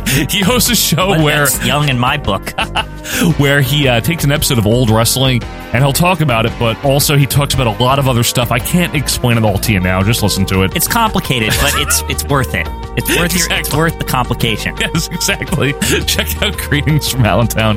And then if you like your retro wrestling, as most of you do, with your holds and your southern fried tater tots and grits and all that shit and country fried steak, It's good. check out Book in the Territory. I like the frozen kind. Yeah, I know The you do. frozen Marie kind of- Callender, yeah, probably. yeah. Oh yes, Marie. I, got, I got two Marie calendars that I don't want that I could give to you. Thank you, Quinn. Yeah. Check out the Marine Calendar of podcasts. It is Mike Mills and booking the territory because what these guys do is they go south of that Mason Dixon line. They go into Smoky Mountain Wrestling and the NWA, the Crockett era right now we And- are in. and Marie Calendar Wrestling. And as well. Marie Calendar's a championship wrestling. Yeah. Check out Booking the Territory for a fun romp through the Southern Fried Retro Wrestling. So again, our three friends of the show, we're talking about the wrestling podcast about nothing, greetings from Allentown, and Booking the Territory with Mike Mills. But Quinn, we're not reviewing something northern today. No, it's more southern and it's western. Uh, It's I think. both. It- It's a little bit of both. I don't know how how you're in both, but you can do that. You could be in the south and the west, so it's diagonally. some kind of geography. Something I, like I that. Uh, don't know. I don't know. I don't have a compass on me. Uh, but what we got here, folks, is Southwest Championship Wrestling, Mm-hmm. which we've reviewed one other time. We reviewed an episode, I believe, that was from 1981. Right. A long time ago. A long, long time ago. Now, And- this is notorious for being the color and the commentation or whatever. Yes, the, Like, the last time we reviewed this, we happened to catch an episode where Lou Thez, of all people, was our color and commentation person, and we were very impressed with Lou Thez. Thought he did a great job. he's fantastic. It's for real. We're Now, not this being is funny. like a year and a half later Yeah. or something, right? about that. and Lewis is still there. He happens to be there for this one as Yeah. well. Uh, now, Southwest Championship Wrestling, what is that if you don't know? It was actually Joe Blanchard, Tully Blanchard's dad, Mm-hmm. his promotion in the uh, southwest of the United States, specifically San Antonio, Texas. Right. And it was around from 78 to 1985, not a very long run. It was then a It's surprisingly short because Right? this isn't even like that bad. No, it's not. And Yeah. basically, one of the things about Southwest, probably its biggest legacy, In 1982, they got a, a very good TV deal on the USA Network, Quinn. Oh, did that? The United States of America Network. That's right. And that's actually what we're watching. Oh, This that's what aired this on is. USA. I didn't even. I couldn't tell it was on USA. But then, um, then again, USA Network is kind of dumpy as we've seen in the throughout the 80s. Yeah, Yeah, it's not that good. Now, this is January of 83. In September of 83, even though there were some really good ratings and things were going well, have you ever. Uh, who Who's a notable time slot buyer? Uh, Vincent, Mr. McMahon. yeah, Vincent whatever. Mister. We talked Yeah. about him earlier in the show. Right, he's a very important Mister. Yes, he's a very important Mister. And Mister MacMahon purchased the uh, time slot that this was on. I think they got thrown off the air due Man, to some that sucks. bloody angle or some crap. Like someone at USA got mad at, at Southwest for some angle and tossed him. And Vince But that swooped doesn't in. sound like the, the other company that they got mad about Brian Pillman and all that no, shit. not at all. So anyway, Vince McMahon wound up purchasing the time slot a little bit later in the year here. But yeah, I mean, from what we've seen, it's only a couple of shows that we've ever watched. It's really not that bad. Right, yeah. It's actually like, it's fine. Yeah, Like, and- it- it's surprisingly okay. We've been on a pretty good run this season of stumbling into stuff that we kind of like. Right. I And mean, you know, seriously. it can't always be dumpy. No, and Although this is a little, this episode is a l- little less as good, I guess. I don't know how else to say it. But yeah, like, it's not eventful. Yeah. It's not like nothing's gonna. Well, there's like one really, really good thing that we'll get to. Right, but most of it, it's like they're like, there's some tournament and it was yesterday, but it's not. Yeah, Like, it's I- airing. it's did- all out of yeah, sequence. Yeah, we'll talk I don't about that. understand, but anyway, So let's just get into it, folks. It's a nice little breezy little watch. I had fun watching this. It wasn't yeah, it hard wasn't at all. it wasn't hard to do. No. So it's Southwest Championship Wrestling. This is uh, January the 2nd, 1983. Quinn. Yep, we're back to the glorious Southwest, and it's overly hype music. Oh, by the very way. triumphant, right? This music, you need to, like. I want you to play every music break on this because it's so good. like, I just want to keep hearing that damn song over and over again. I will. I'll make Yeah. sure to do that. Uh, but in this uh, opening, we get lots of slow motion drop kicks, a guy almost hitting the ceiling off the top rope. Hey, uh, Bruiser Brody. Camera looks like it's covered with grease or something in this intro. The ring is like puke green. Plus, you get to see a very dumpy title belt. Oh, in the Like, intro? it's just got like one piece of I don't know tin. On the, Like, on a like, little a tin le- on plate. like a workout belt. Yeah. like that's like what it looks like. It's true.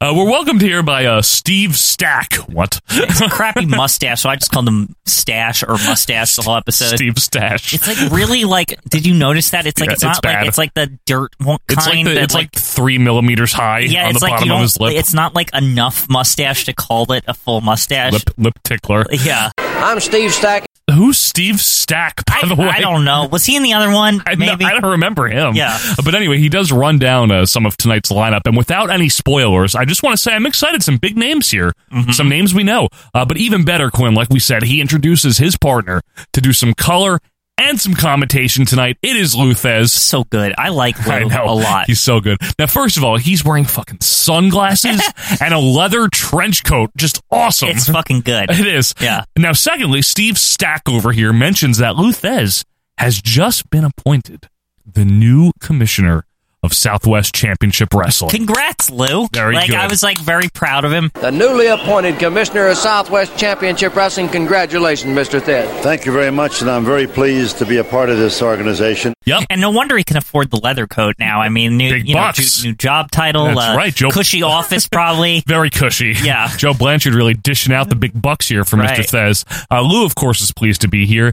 He says it's probably the most prestigious and progressive wrestling I organization. love how he like acts like He's- "N- this is the biggest shit that you're It's like, good. what you're watching here on USA Network in this puke green ring. It's it's just like there is no better wrestling. This is the best, right?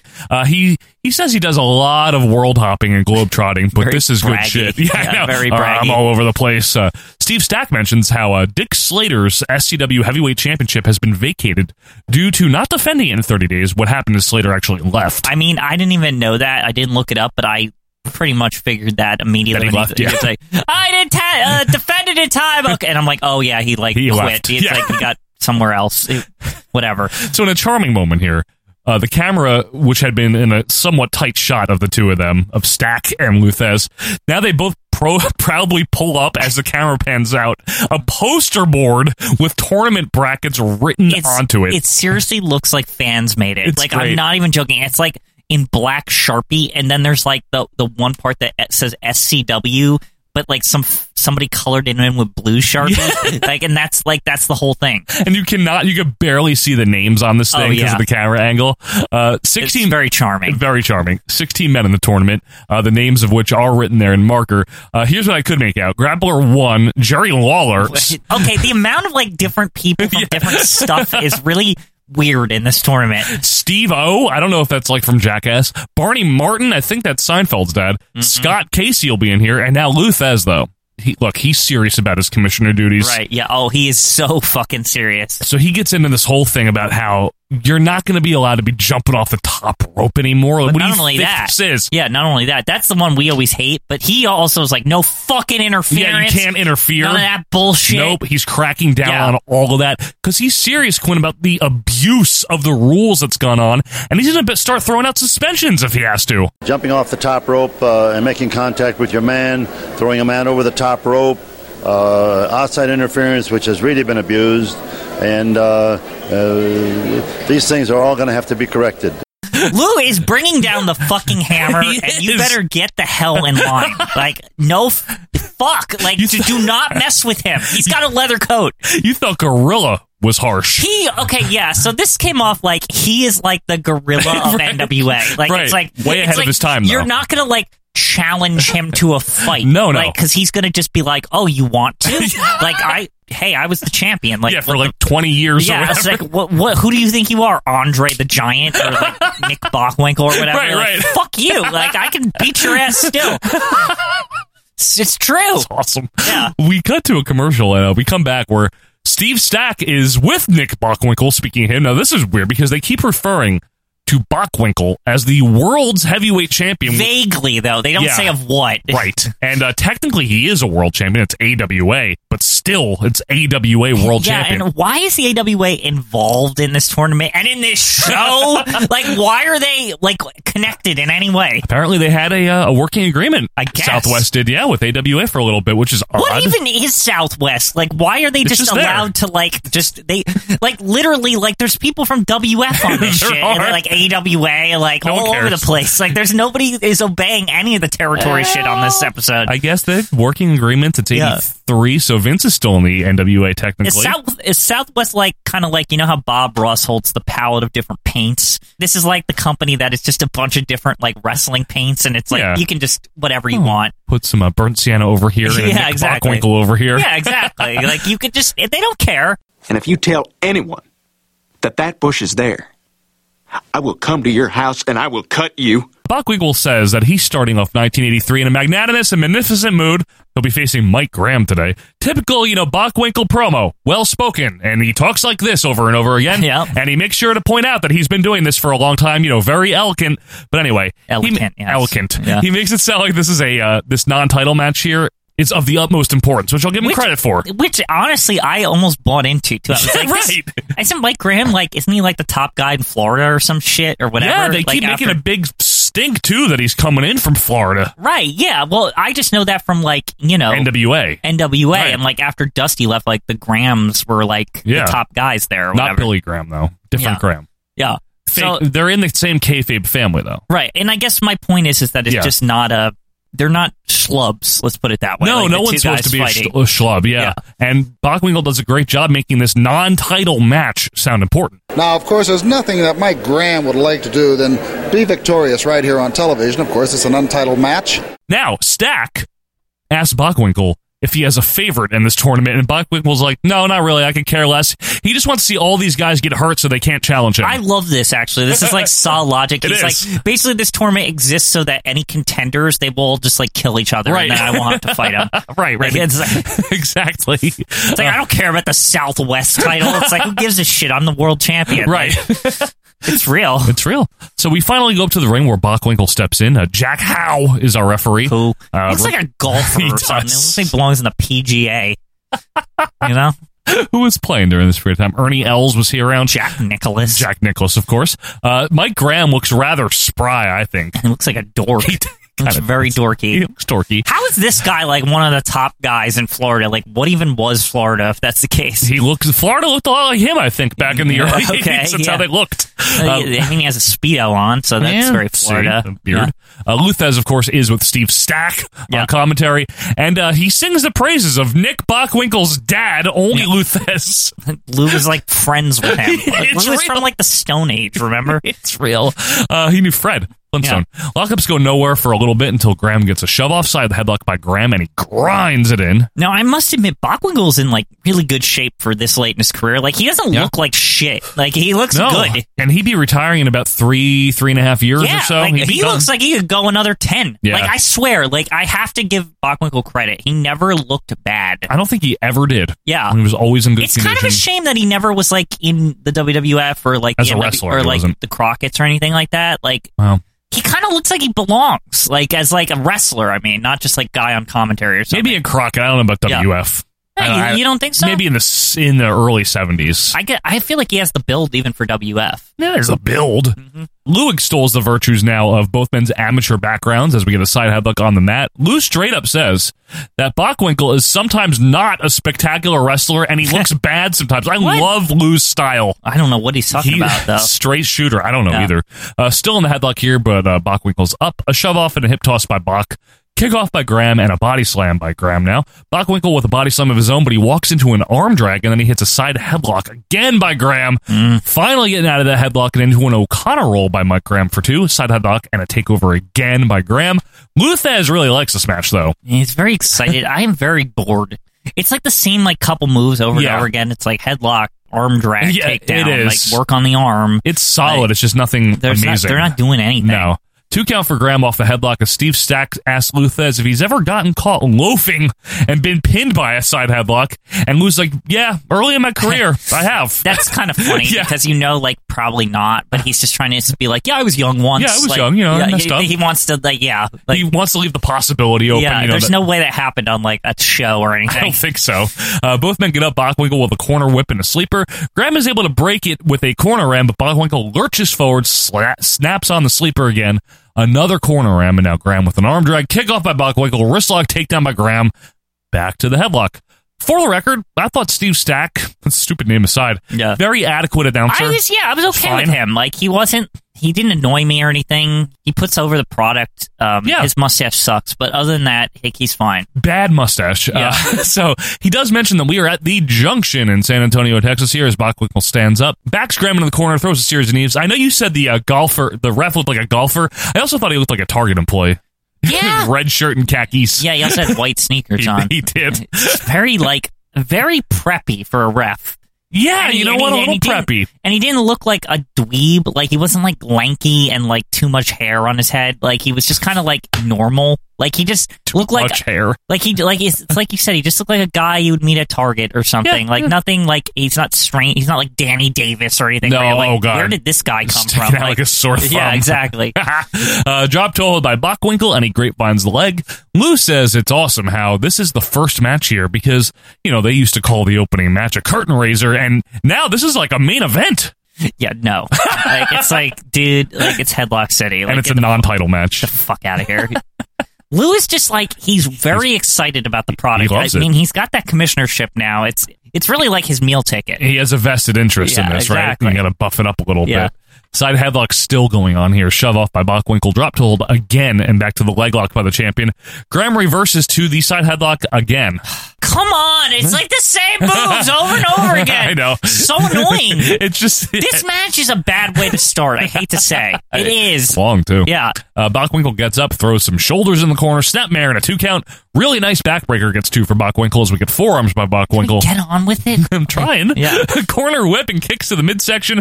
Another whip is reversed, and now Graham has a snapmare as the bell rings. Oh my god. Time limit has expired. Graham. Fucking serious? Yeah. That they just they, that was like literally like that could have been two squashes. Instead, we just did this one like them lying around for a while. different, uh, t- different promotion here. Yeah. It was okay.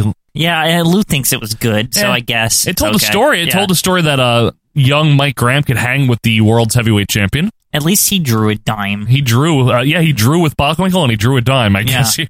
Drawn more than one dime. That's right, at least 20 cents. Yeah. We go to break, we come back with Steve Stack, who is with Mike Graham now. If you notice, we were counted in some. Maybe this is kind of like master test feed or something. Yeah, though. Like, right? I- There's count ins so to this. on, on every single commercial break, it's just like five, four, three, two, and then they blanket, I guess, so that it's like easier to edit or something. Right. And then like it goes. yeah, this seems like a station master or something Yeah. like that, right? Something like that. Yeah, There's well, no it's- commercials. It's got, it's got the little holes so they can just insert the commercials. There you go. Uh, Graham says that he admires Bachwinkle, but he can be beaten and that he never drew a dime. Okay, it doesn't say that, but we talk about the big tournament coming up and how he's been running every single day, like literally running, you know, jogging. Just what was to, that like an- anecdote by the Trying way? to build Like, up his stamina, I, he's it's just saying, you really know? funny because all I was thinking of was like Brett running on the ice or whatever. You know, of course, they had to come up and film me running in Calgary in the winter when it's uh, 20 below. That looks stupid. Lost to my dad.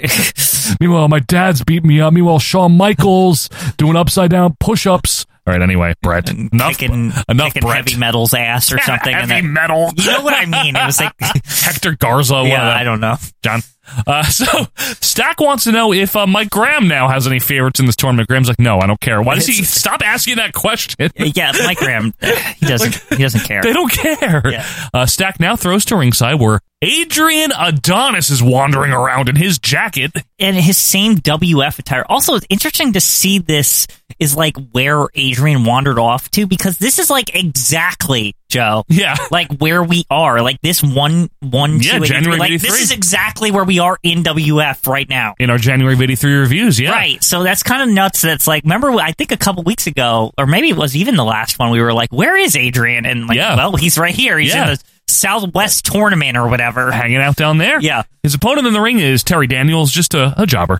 Uh, side headlock by Adonis into a hammerlock on the mat. Lou likes Adonis, but he says that he's a street fighter, Quinn. Look at all the street fighting going for like pins immediately. like, it's like, what?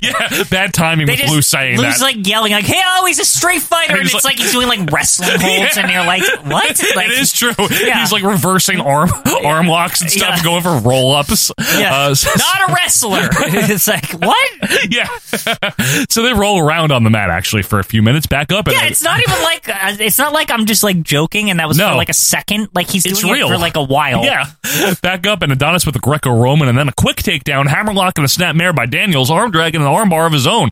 Uh, as the announcers talk about now, the kids watching at home and they're trying to use the moves on their friends and they're getting hurt. And Lou's like, don't fucking do that. And that's why, kids. This is what he said. Lou's like, that's why the amateur rules are different than the I couldn't- professional I couldn't, rules. believe he said that. He's like, shit. because we're fucking professionals. yeah, exactly. Awesome. I love him. And then don't fucking do the wrestling to your friends, asshole. Like, yeah, it's the whole point, right? and what is this? Like, this comes up more than once. And did, did like something happen in the news recently? Maybe. Yeah, like I don't maybe. know what, but they keep talking about it. Lou says, uh, for that matter, you shouldn't try a lot of other things you see on TV also. Yeah. This oh is yeah, funny. and then they're like joking around, and like even the mustache thinks it's all funny. yeah, he's like, oh, yeah, you're right about that. Yeah. The kids setting a home, they watch this, they see this, they try to use these moves on some of their friends, and they, they're getting hurt. We don't want that to happen. These are professionals, and uh, don't practice this on your friends and your neighbors. It certainly shouldn't happen, and that's why amateur wrestling rules are different than professional rules because we got to protect the young people.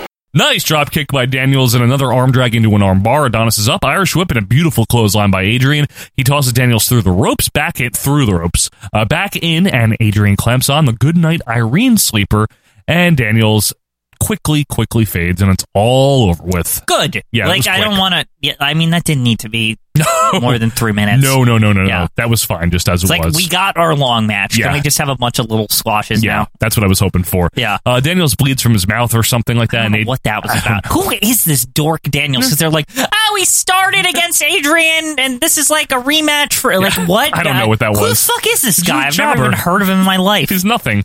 Uh, Adrian uh, refuses to break for a while. As Steve Stack says, uh, Adrian better wake him up because you don't want that young man out for too long. The- He tries to sell that he's like bleeding from the mouth, that that's like some kind of like internal Yeah. brain injury, or you know what I mean? Like he Yeah. was like insinuating that that's like what was happening. There was an insinuation. Meanwhile, it was probably he just like cut his lip Yeah, I like think on that's what something. it is. Like, Yeah. Adrian then yells Merry Christmas to the crowd Yeah. before punching Daniels What to was wake him that up. Merry Christmas shit? Like that was weird because I know it's like we're close to Christmas, but it's not Christmas at all. It's probably taped a few days after Yeah. or something like Yeah. that, is what I would think.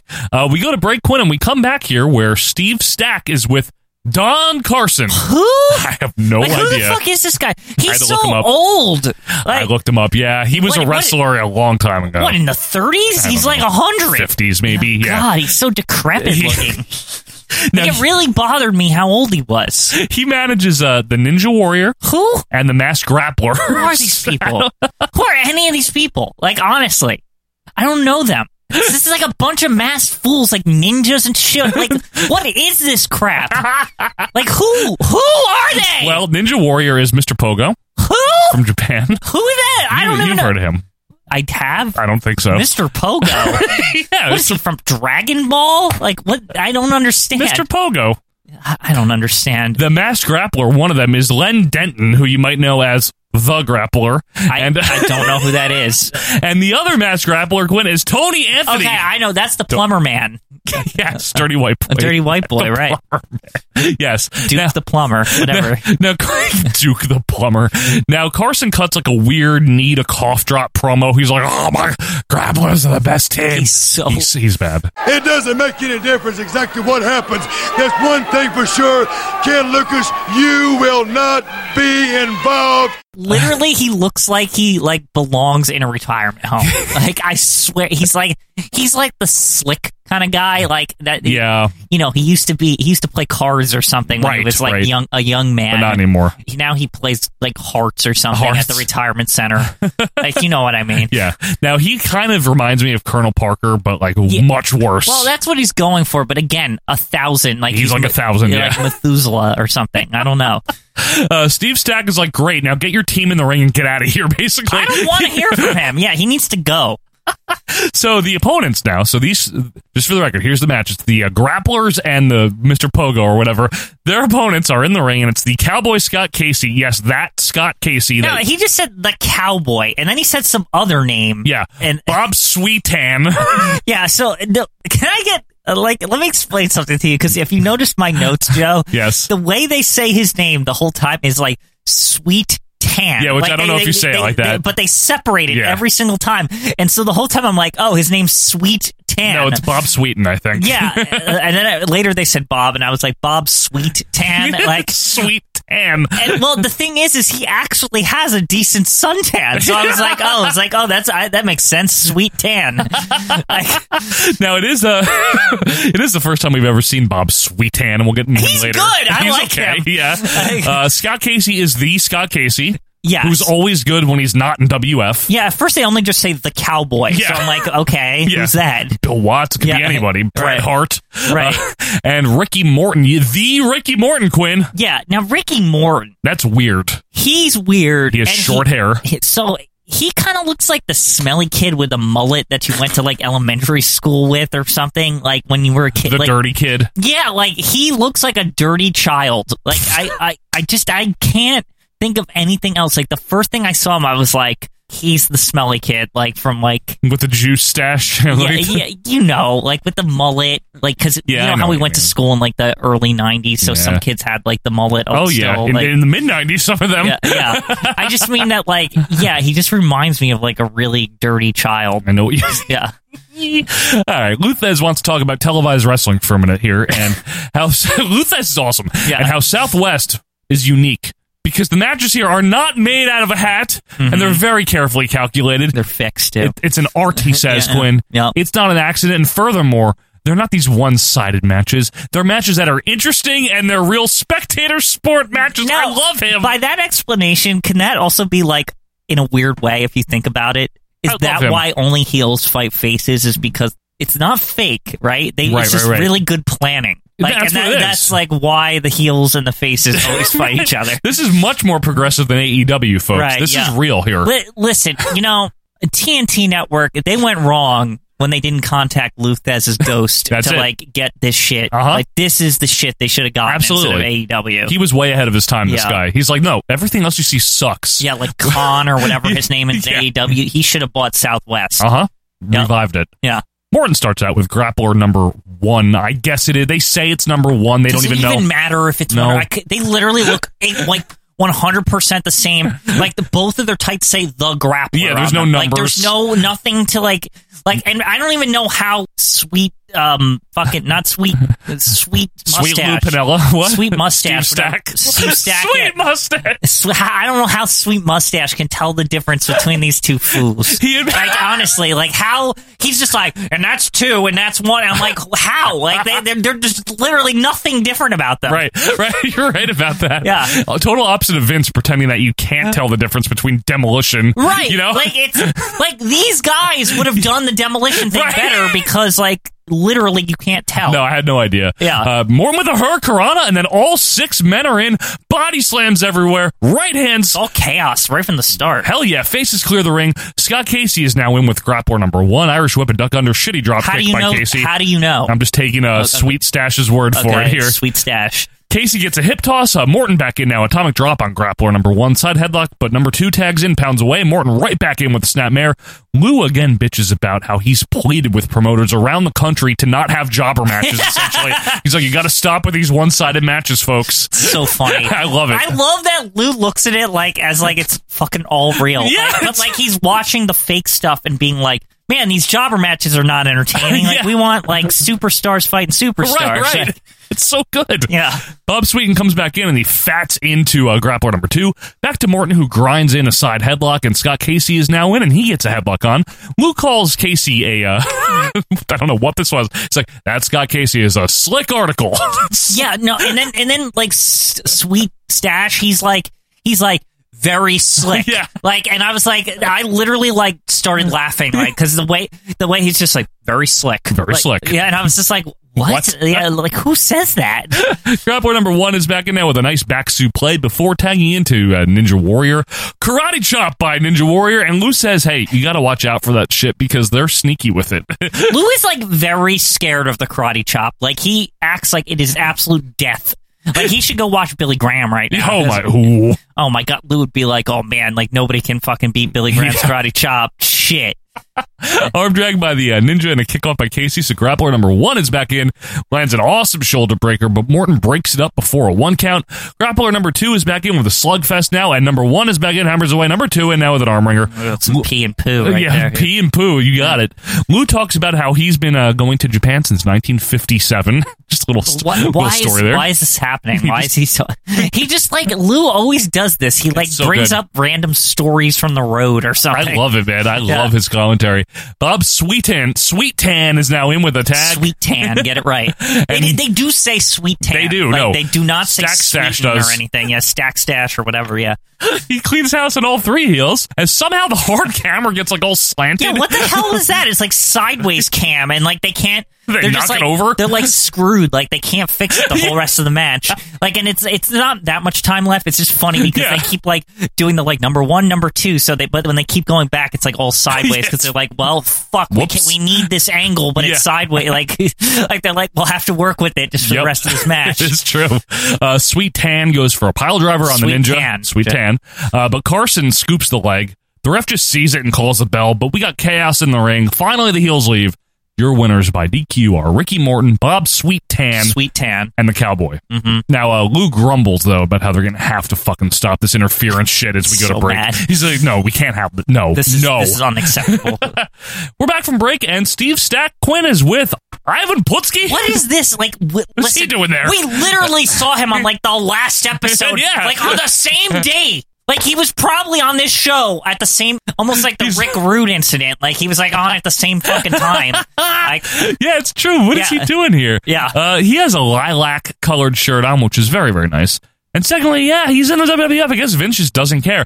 Now, he mentions uh, he's from Texas. okay, wait, hold the hold the phone here, because like Ivan Putski is very big about how he's from Poland. Like, what is this? All of a sudden, like he's like, yeah, I, uh, uh, Texas is my home, and I'm just like, what? Excuse me? Like, I understand that he probably most likely lives in Texas. Yeah, I because, think he like, did. I think he he's lived probably there. lived in Amer- he's probably lived in America forever, but like it's very weird for the Polish power to be like my home, Texas. like it is like, weird. and he says it like he goes on and on about it. It's true. Uh, and he says here, Quinn, that he's going to clean house and he's going to show some business.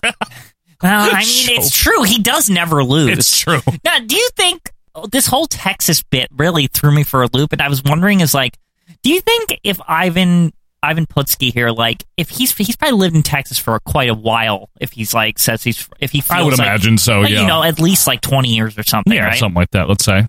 Do you think that it's exaggerated his Polish accent? Do you think he No. has more of a Texas drawl by living there for so long? I don't think so. You don't I think, think? that's his real voice. Okay. Yeah, I think so. I, I could be wrong. Yeah. Uh, back up to the ring now, where Tully Blanchard is squaring off against El Santo Negro. Uh, arm drags by Santo. Tu- I don't know who that is, by the way. I, Just- I, who cares? Honestly, not who- El honestly- Santo. Yeah, it's not the El Santo. This is the black version of him. Remember, he's got a black mask on. yeah, the Black Saint. Uh, Yeah, Tully has red and black tights on, like his Yeah. almost standard tights. Wait a sec. The whole the black saint thing, right? Yeah. Like, does that mean there is there like actually like the white version of him? Or, No, I don't or, know. Or There's just green or El purple? Santo. Okay. That's the only other one I know of. Yeah, I didn't know. I just was like Green curious, saint. like 'cause it, yeah, it was just I it was just like very specific that the color in Spanish was at the end of it. So I was like, oh, is there like another El Santo? right, right. Uh, Lou, of course, brings up Tully's dad, Joe Blanchard. Mm-hmm. Takedown by Tully and a ride on the mat into an armbar. Fireman's carry by Tully and back to the armbar again. Both men get up, lock up, and Tully with a wrist lock and back to the mat with an armbar. Okay, seriously, this arm work just enough. I Like know. every fucking match, like it's so annoying. It's all the same thing. Like I don't even It is care true. about this Tully match I know. because it's just like he's got his arm, grab a tiger by the tail, whatever. Yeah. Like it's like so boring. Tully switches now to a headlock when as Steve Stack would like Luthez to please compare Tully Blanchard to some wrestlers in the past. And Lou's like, ah, I don't know. He's size wise, he's like Jim Londos. Uh, Tully lands a great pile driver though for the win. That Apparently match though, was like two seconds. yeah, it was long. that was a squash. Yeah. Apparently, Tully did the pile driver for Bob Sweetan, who Don't also forget uses sweet, it. Hmm. Sweet Tan, bro. So we cut to Stack, who is with Sweetan. Yeah, he was like pointing at Sweet Yeah. Tan in the interview center there. And Sweetan's like, whatever, I don't give a shit that you use a pile driver. Like, fuck you. He looks so crusty. Like he has a shirt with his face on it. It's It's, great. good. I love this guy. Like he, you know who he reminds me of? A sweet. Sweet Hansen, right? Yeah, he a lot. Like I was like, man, it would be really cool actually if Swede was a tag partner with, With Sweet, Sweet. Tan. Well, apparently, Sweetan was a piece of uh, sweet in real life. What does that mean? There were some problems. He had some problems. that Oh. I don't want to get into later Oh, on in his no. life. Uh, I don't want to talk Oh, about it right no. now. You can, Okay. you can I- look that one up. I but didn't know. As a wrestler, he's fun. Yeah. As a person, I see. Uh, most wrestlers didn't like him. They said he was a piece of shit. I never heard of him until this thing, and I was like, this guy seems like fun. he, he's in the ring. Yeah. I mean, great. This is great. Oh, okay. But, uh, so in th- real life, there- no. there's apparently not There's some things. Okay. But uh, more importantly, Sweetan now wants to tell the young children again to not fucking do the wrestling moves to each other. He feels very bad. Yeah, he talks about some kid did a pile driver to some other kid and he Yeah, broke his neck or some yeah. shit. Right. So very nice. Ve- Very, very, nice. But then Stack's like, huh, but you'd like to do that to Tully Blanchard, wouldn't you? And yeah, he's what like, was that line? He's like, he like you s- stashy over here. He really fucking like turned it around. He's like, oh, yeah, good. Yeah, don't hurt each other, but you want to kill uh, Tully Blanchard, don't right, you? you want to break his neck, like the kid did, And right? he's like, yeah. Yeah, he's like, yeah, of course. Like, it's fucking wrestling. Like, what the hell? And then he rambles on and on and on about the tournament. Nothing important. Thankfully, we go to break and we come back where uh, Juan Reynosa and Hangman Bobby Jaggers are going to have a match. Who are these people? Who are they? Like, why are they here? And why, They're literally like just killing time.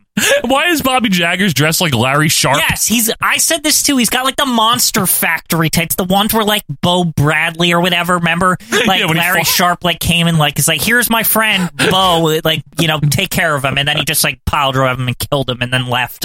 Bob Bradley. Yeah. Uh, Juan Reynosa is built like Taz will be in like 10 years. Like, Yeah, basically. Lots of punching here. Irish whip by Jaggers and a knee. Steve Stack says, like, look, this shit's taped on Monday nights. So if you want to come, here's the address. It- it- it's like an eight or something. I forget what he says, but yeah. and, and he's like, "There's a slight admission charge." Yeah, he That's all. does. I don't know why he didn't give an exact price. He was just like, you know, just like a little bit to get in. I'm guessing like two dollars or something. Like, Like as if you already have the money on you, like right by it's- chance. It's something that you would keep for like soda pop or something. Like uh, it's not like a lot. Maybe it's like a nickel to get in. I don't know. soda pop. I, isn't that what they call in Texas? I Is don't that, know. is that an area of the country where they call it pop or instead? just or just pop? Yeah, I always I thought mean, it was like the middle part of the country, like in middle general. America. Yeah, but this is Southwest. Yeah, I'm just saying north. I I thought it was always like from Canada to Mexico, like in between. That's the soda pop region. Right There's some there. area where they call it Coke, where all soda is called Coke. Isn't that like here practically? No, no, we call it soda. Yeah. Soda. Anyway, swinging neck breaker by Jaggers gets two. Renosa with some uh, punching. Yeah, it's just back and forth junk wrestling. You know what I mean? Yeah, I know dude? what you it's mean. like bad. Like this, this match stunk. Yeah, like this was just nothing. It's crappy, yeah. Like, but I was like, who should even win? Like, it was- I don't even care who wins. To be honest with you, Lou Meltzer here brings up Jim Londos again, and uh, Jaggers with a three count off of like I, I I think a clothesline while Lou is talking. I- no one cares. Literally, this match was point. It was it was like, well, there's three minutes. Like, there's like seven minutes left in the show. Yeah. and like we need to like leave only like five for the Right. ending. So it's like let this play. Like Lou is literally talking over the finish, and Steve Stack has to like interrupt and be They like, don't "Uh, care." Finish here. Yeah, whatever. And uh, uh, like I said, Jim Landis was very, very good. There was a hangman, Lou. Bobby Jaggers. got him. Bobby Jaggers got that hangman up there. Now Steve Stack is with Adrian Adonis, and Adrian calls him Johnny Jackstaff, and he says he wants to talk about how he used to defend his block in New York, and he put Crazy Larry out of business. Now, Crazy Larry is he referring to Crazy Eddie? But he can't Maybe. say Crazy Eddie. Maybe. Like I don't know what he's talking I don't about. know, but then he's like, "So why am I here in Goat Roper City?" And I What the fuck is that laughed comment? at that. I don't know, but he's Adrian is really He is funny very here, good. Quinn. He's the man, he says, and he's going to prove it to all the long sideburn freaks with the cowboy hats, the six pack, the Cadillac, the cowgirl, whatever. He calls out Bob Sweeten, says Sweet he's Tan. Sweet Tan, says he's rough, says he's tough. He ain't good looking though, but he's going to drop him on his dog. And how with wrestling, daddy? And you don't believe me? Psh, who cares? That's a great promo. It's he gets very, very good. He gets Yeah. all worked up, and he says that Sweet Tan's hair is going to turn red. It already is red, but okay. he says, You had a taste, now you're going to have a meal. And I own Texas. Me and J.R. Ewing. That's my only friend in Texas. Good fucking It's promo. so Like, good. very right? good. It, it's, it's awesome. Yeah. Uh, and that's it. Steve Stack sends us home. Happy ending music I here to love the it. ending credits. You know, glorious slow mo, Quinn. Yep. And uh, I had no issue with it. It was okay. It's okay, a little slow, but you know, good enough. Good enough. Uh, yeah, it wasn't like. Here's the thing: I don't think it was as good as the last episode that we did of this, but this was like you know on on the level. very much on the level, right? Yeah. Mm-hmm. There was nothing uh, offensive here. The crap was short. The uh, Bockwinkel Graham match was obviously like the feature match. Wasn't that good? Wasn't that good? I mean, it's a slow TV match for Yeah. '83, but overall, man, this promotion you could see why people liked them because they were solidly produced, Yeah, entertaining personalities, uh, good good in ring action overall. I just e- you know I just don't think USA Network was in enough homes at this point in time for this to catch on. Well, Because it was yeah, like that's the it was thing. the early '80s, M- the mid '80s is when cable really started. Right. Like everyone had cable at, at that point. Yeah, and within eight months they'd be thrown off, and Vince bought the slot, so we never would have known what would have happened to right. their The way I think of cable, cable. honestly, is like, and I know this just from like you know hearing from older people, my parents and stuff, right? Who like lived through like the emergence of cable, like the very very beginning of Sure. it. Yeah. was that like a lot of people. Honestly, the big like killer app, I guess you would call for like cable, was MTV. MTV, yeah, right, Right, 1980, I think, or 81. 81. Yeah. So, but it took you know obviously a couple years to everyone be Sure. like, I want to get MTV, but I you know I have to save up for it or whatever to pay that that price. Hey, for that cable- right. And then it had for that cable. song, I Want My MTV. Right. Dire and then Straits. By the mid 80s, everyone was like, okay, we got cable now. And that's when, like, all these, like, so Vince got in there, like, right. like, Right he- on time. He, like, cut them off Yeah. right before anybody could really. Only the early adopters probably saw this Southwest stuff. Good point. Yeah. Yeah. This was replaced with, uh, for the record, All American Wrestling. Right. Mm-hmm. Was the show that Vince took. Uh, but yeah, nice little snapshot of SCW when it was doing well, when it had its Right. nice deal going, and not hard to figure out why people would like it. It would last about two more years, this promotion in general. I had fun doing it. You know, it was Yeah, a it was nice good. little Good- good distraction. stuff. Good stuff. And folks, we hope you enjoyed a nice little distraction from your day here as we have yet again romped you through the world of retro wrestling. Uh, we will, of course, be back next week for another round of the Royal Flush. That'll be fun. Very flushy. Very flushy. And uh, in the meantime, if you want to submit a segment to uh, the question, to the wheel you stop, I should say, email us at ovppodcast at gmail.com. Follow us on Twitter in our quest to 10,000 followers. And of course, join the Facebook group. And if you want to donate, it is patreon.com slash OVP podcast. But until next time, I'm Joe Morata. That's Michael Quinn. And we are out of here. See ya.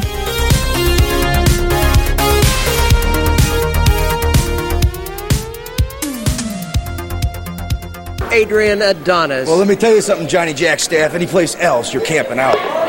Well, let's get down to the nitty gritty. Let's talk about Adrian Adonis. Let's talk about the man from New York City. The man that fought for the corner, defended his block every week. No charge, Daddy. Everybody got their punishment. The man that put Crazy Larry out of business with Goodnight Irene. The man that misconceptuated his spirits. He can't remember the cream and sugar anymore. The man's berserk. He's a vegetable city, Daddy. Telling you something else. I manipulated everybody downtown, uptown, like so many nickels and dimes in my pocket. Now, why am I here in Goat Roper City? Downtown, whatever, redneck? I'll tell you why. Reputation I got. The game wrestling. Adonis, the man.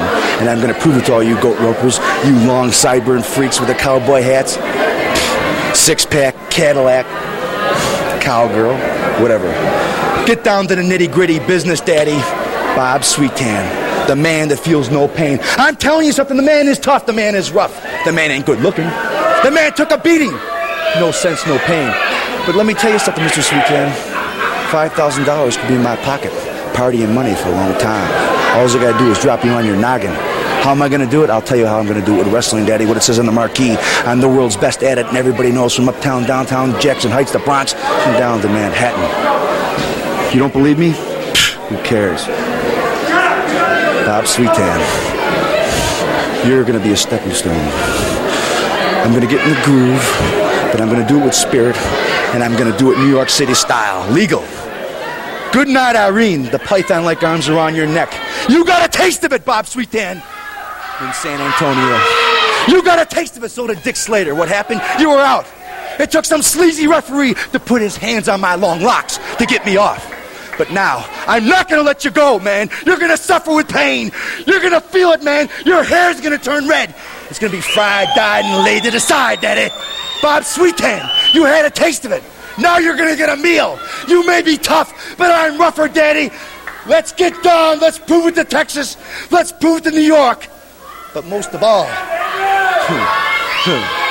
Cry for your mother, Daddy. Cry for her, Daddy. Because you know, when you're helpless, when you're old, you always look for a helper. Have somebody spoon feed you. Is your Blue Cross Blue Shield paid up? I don't care.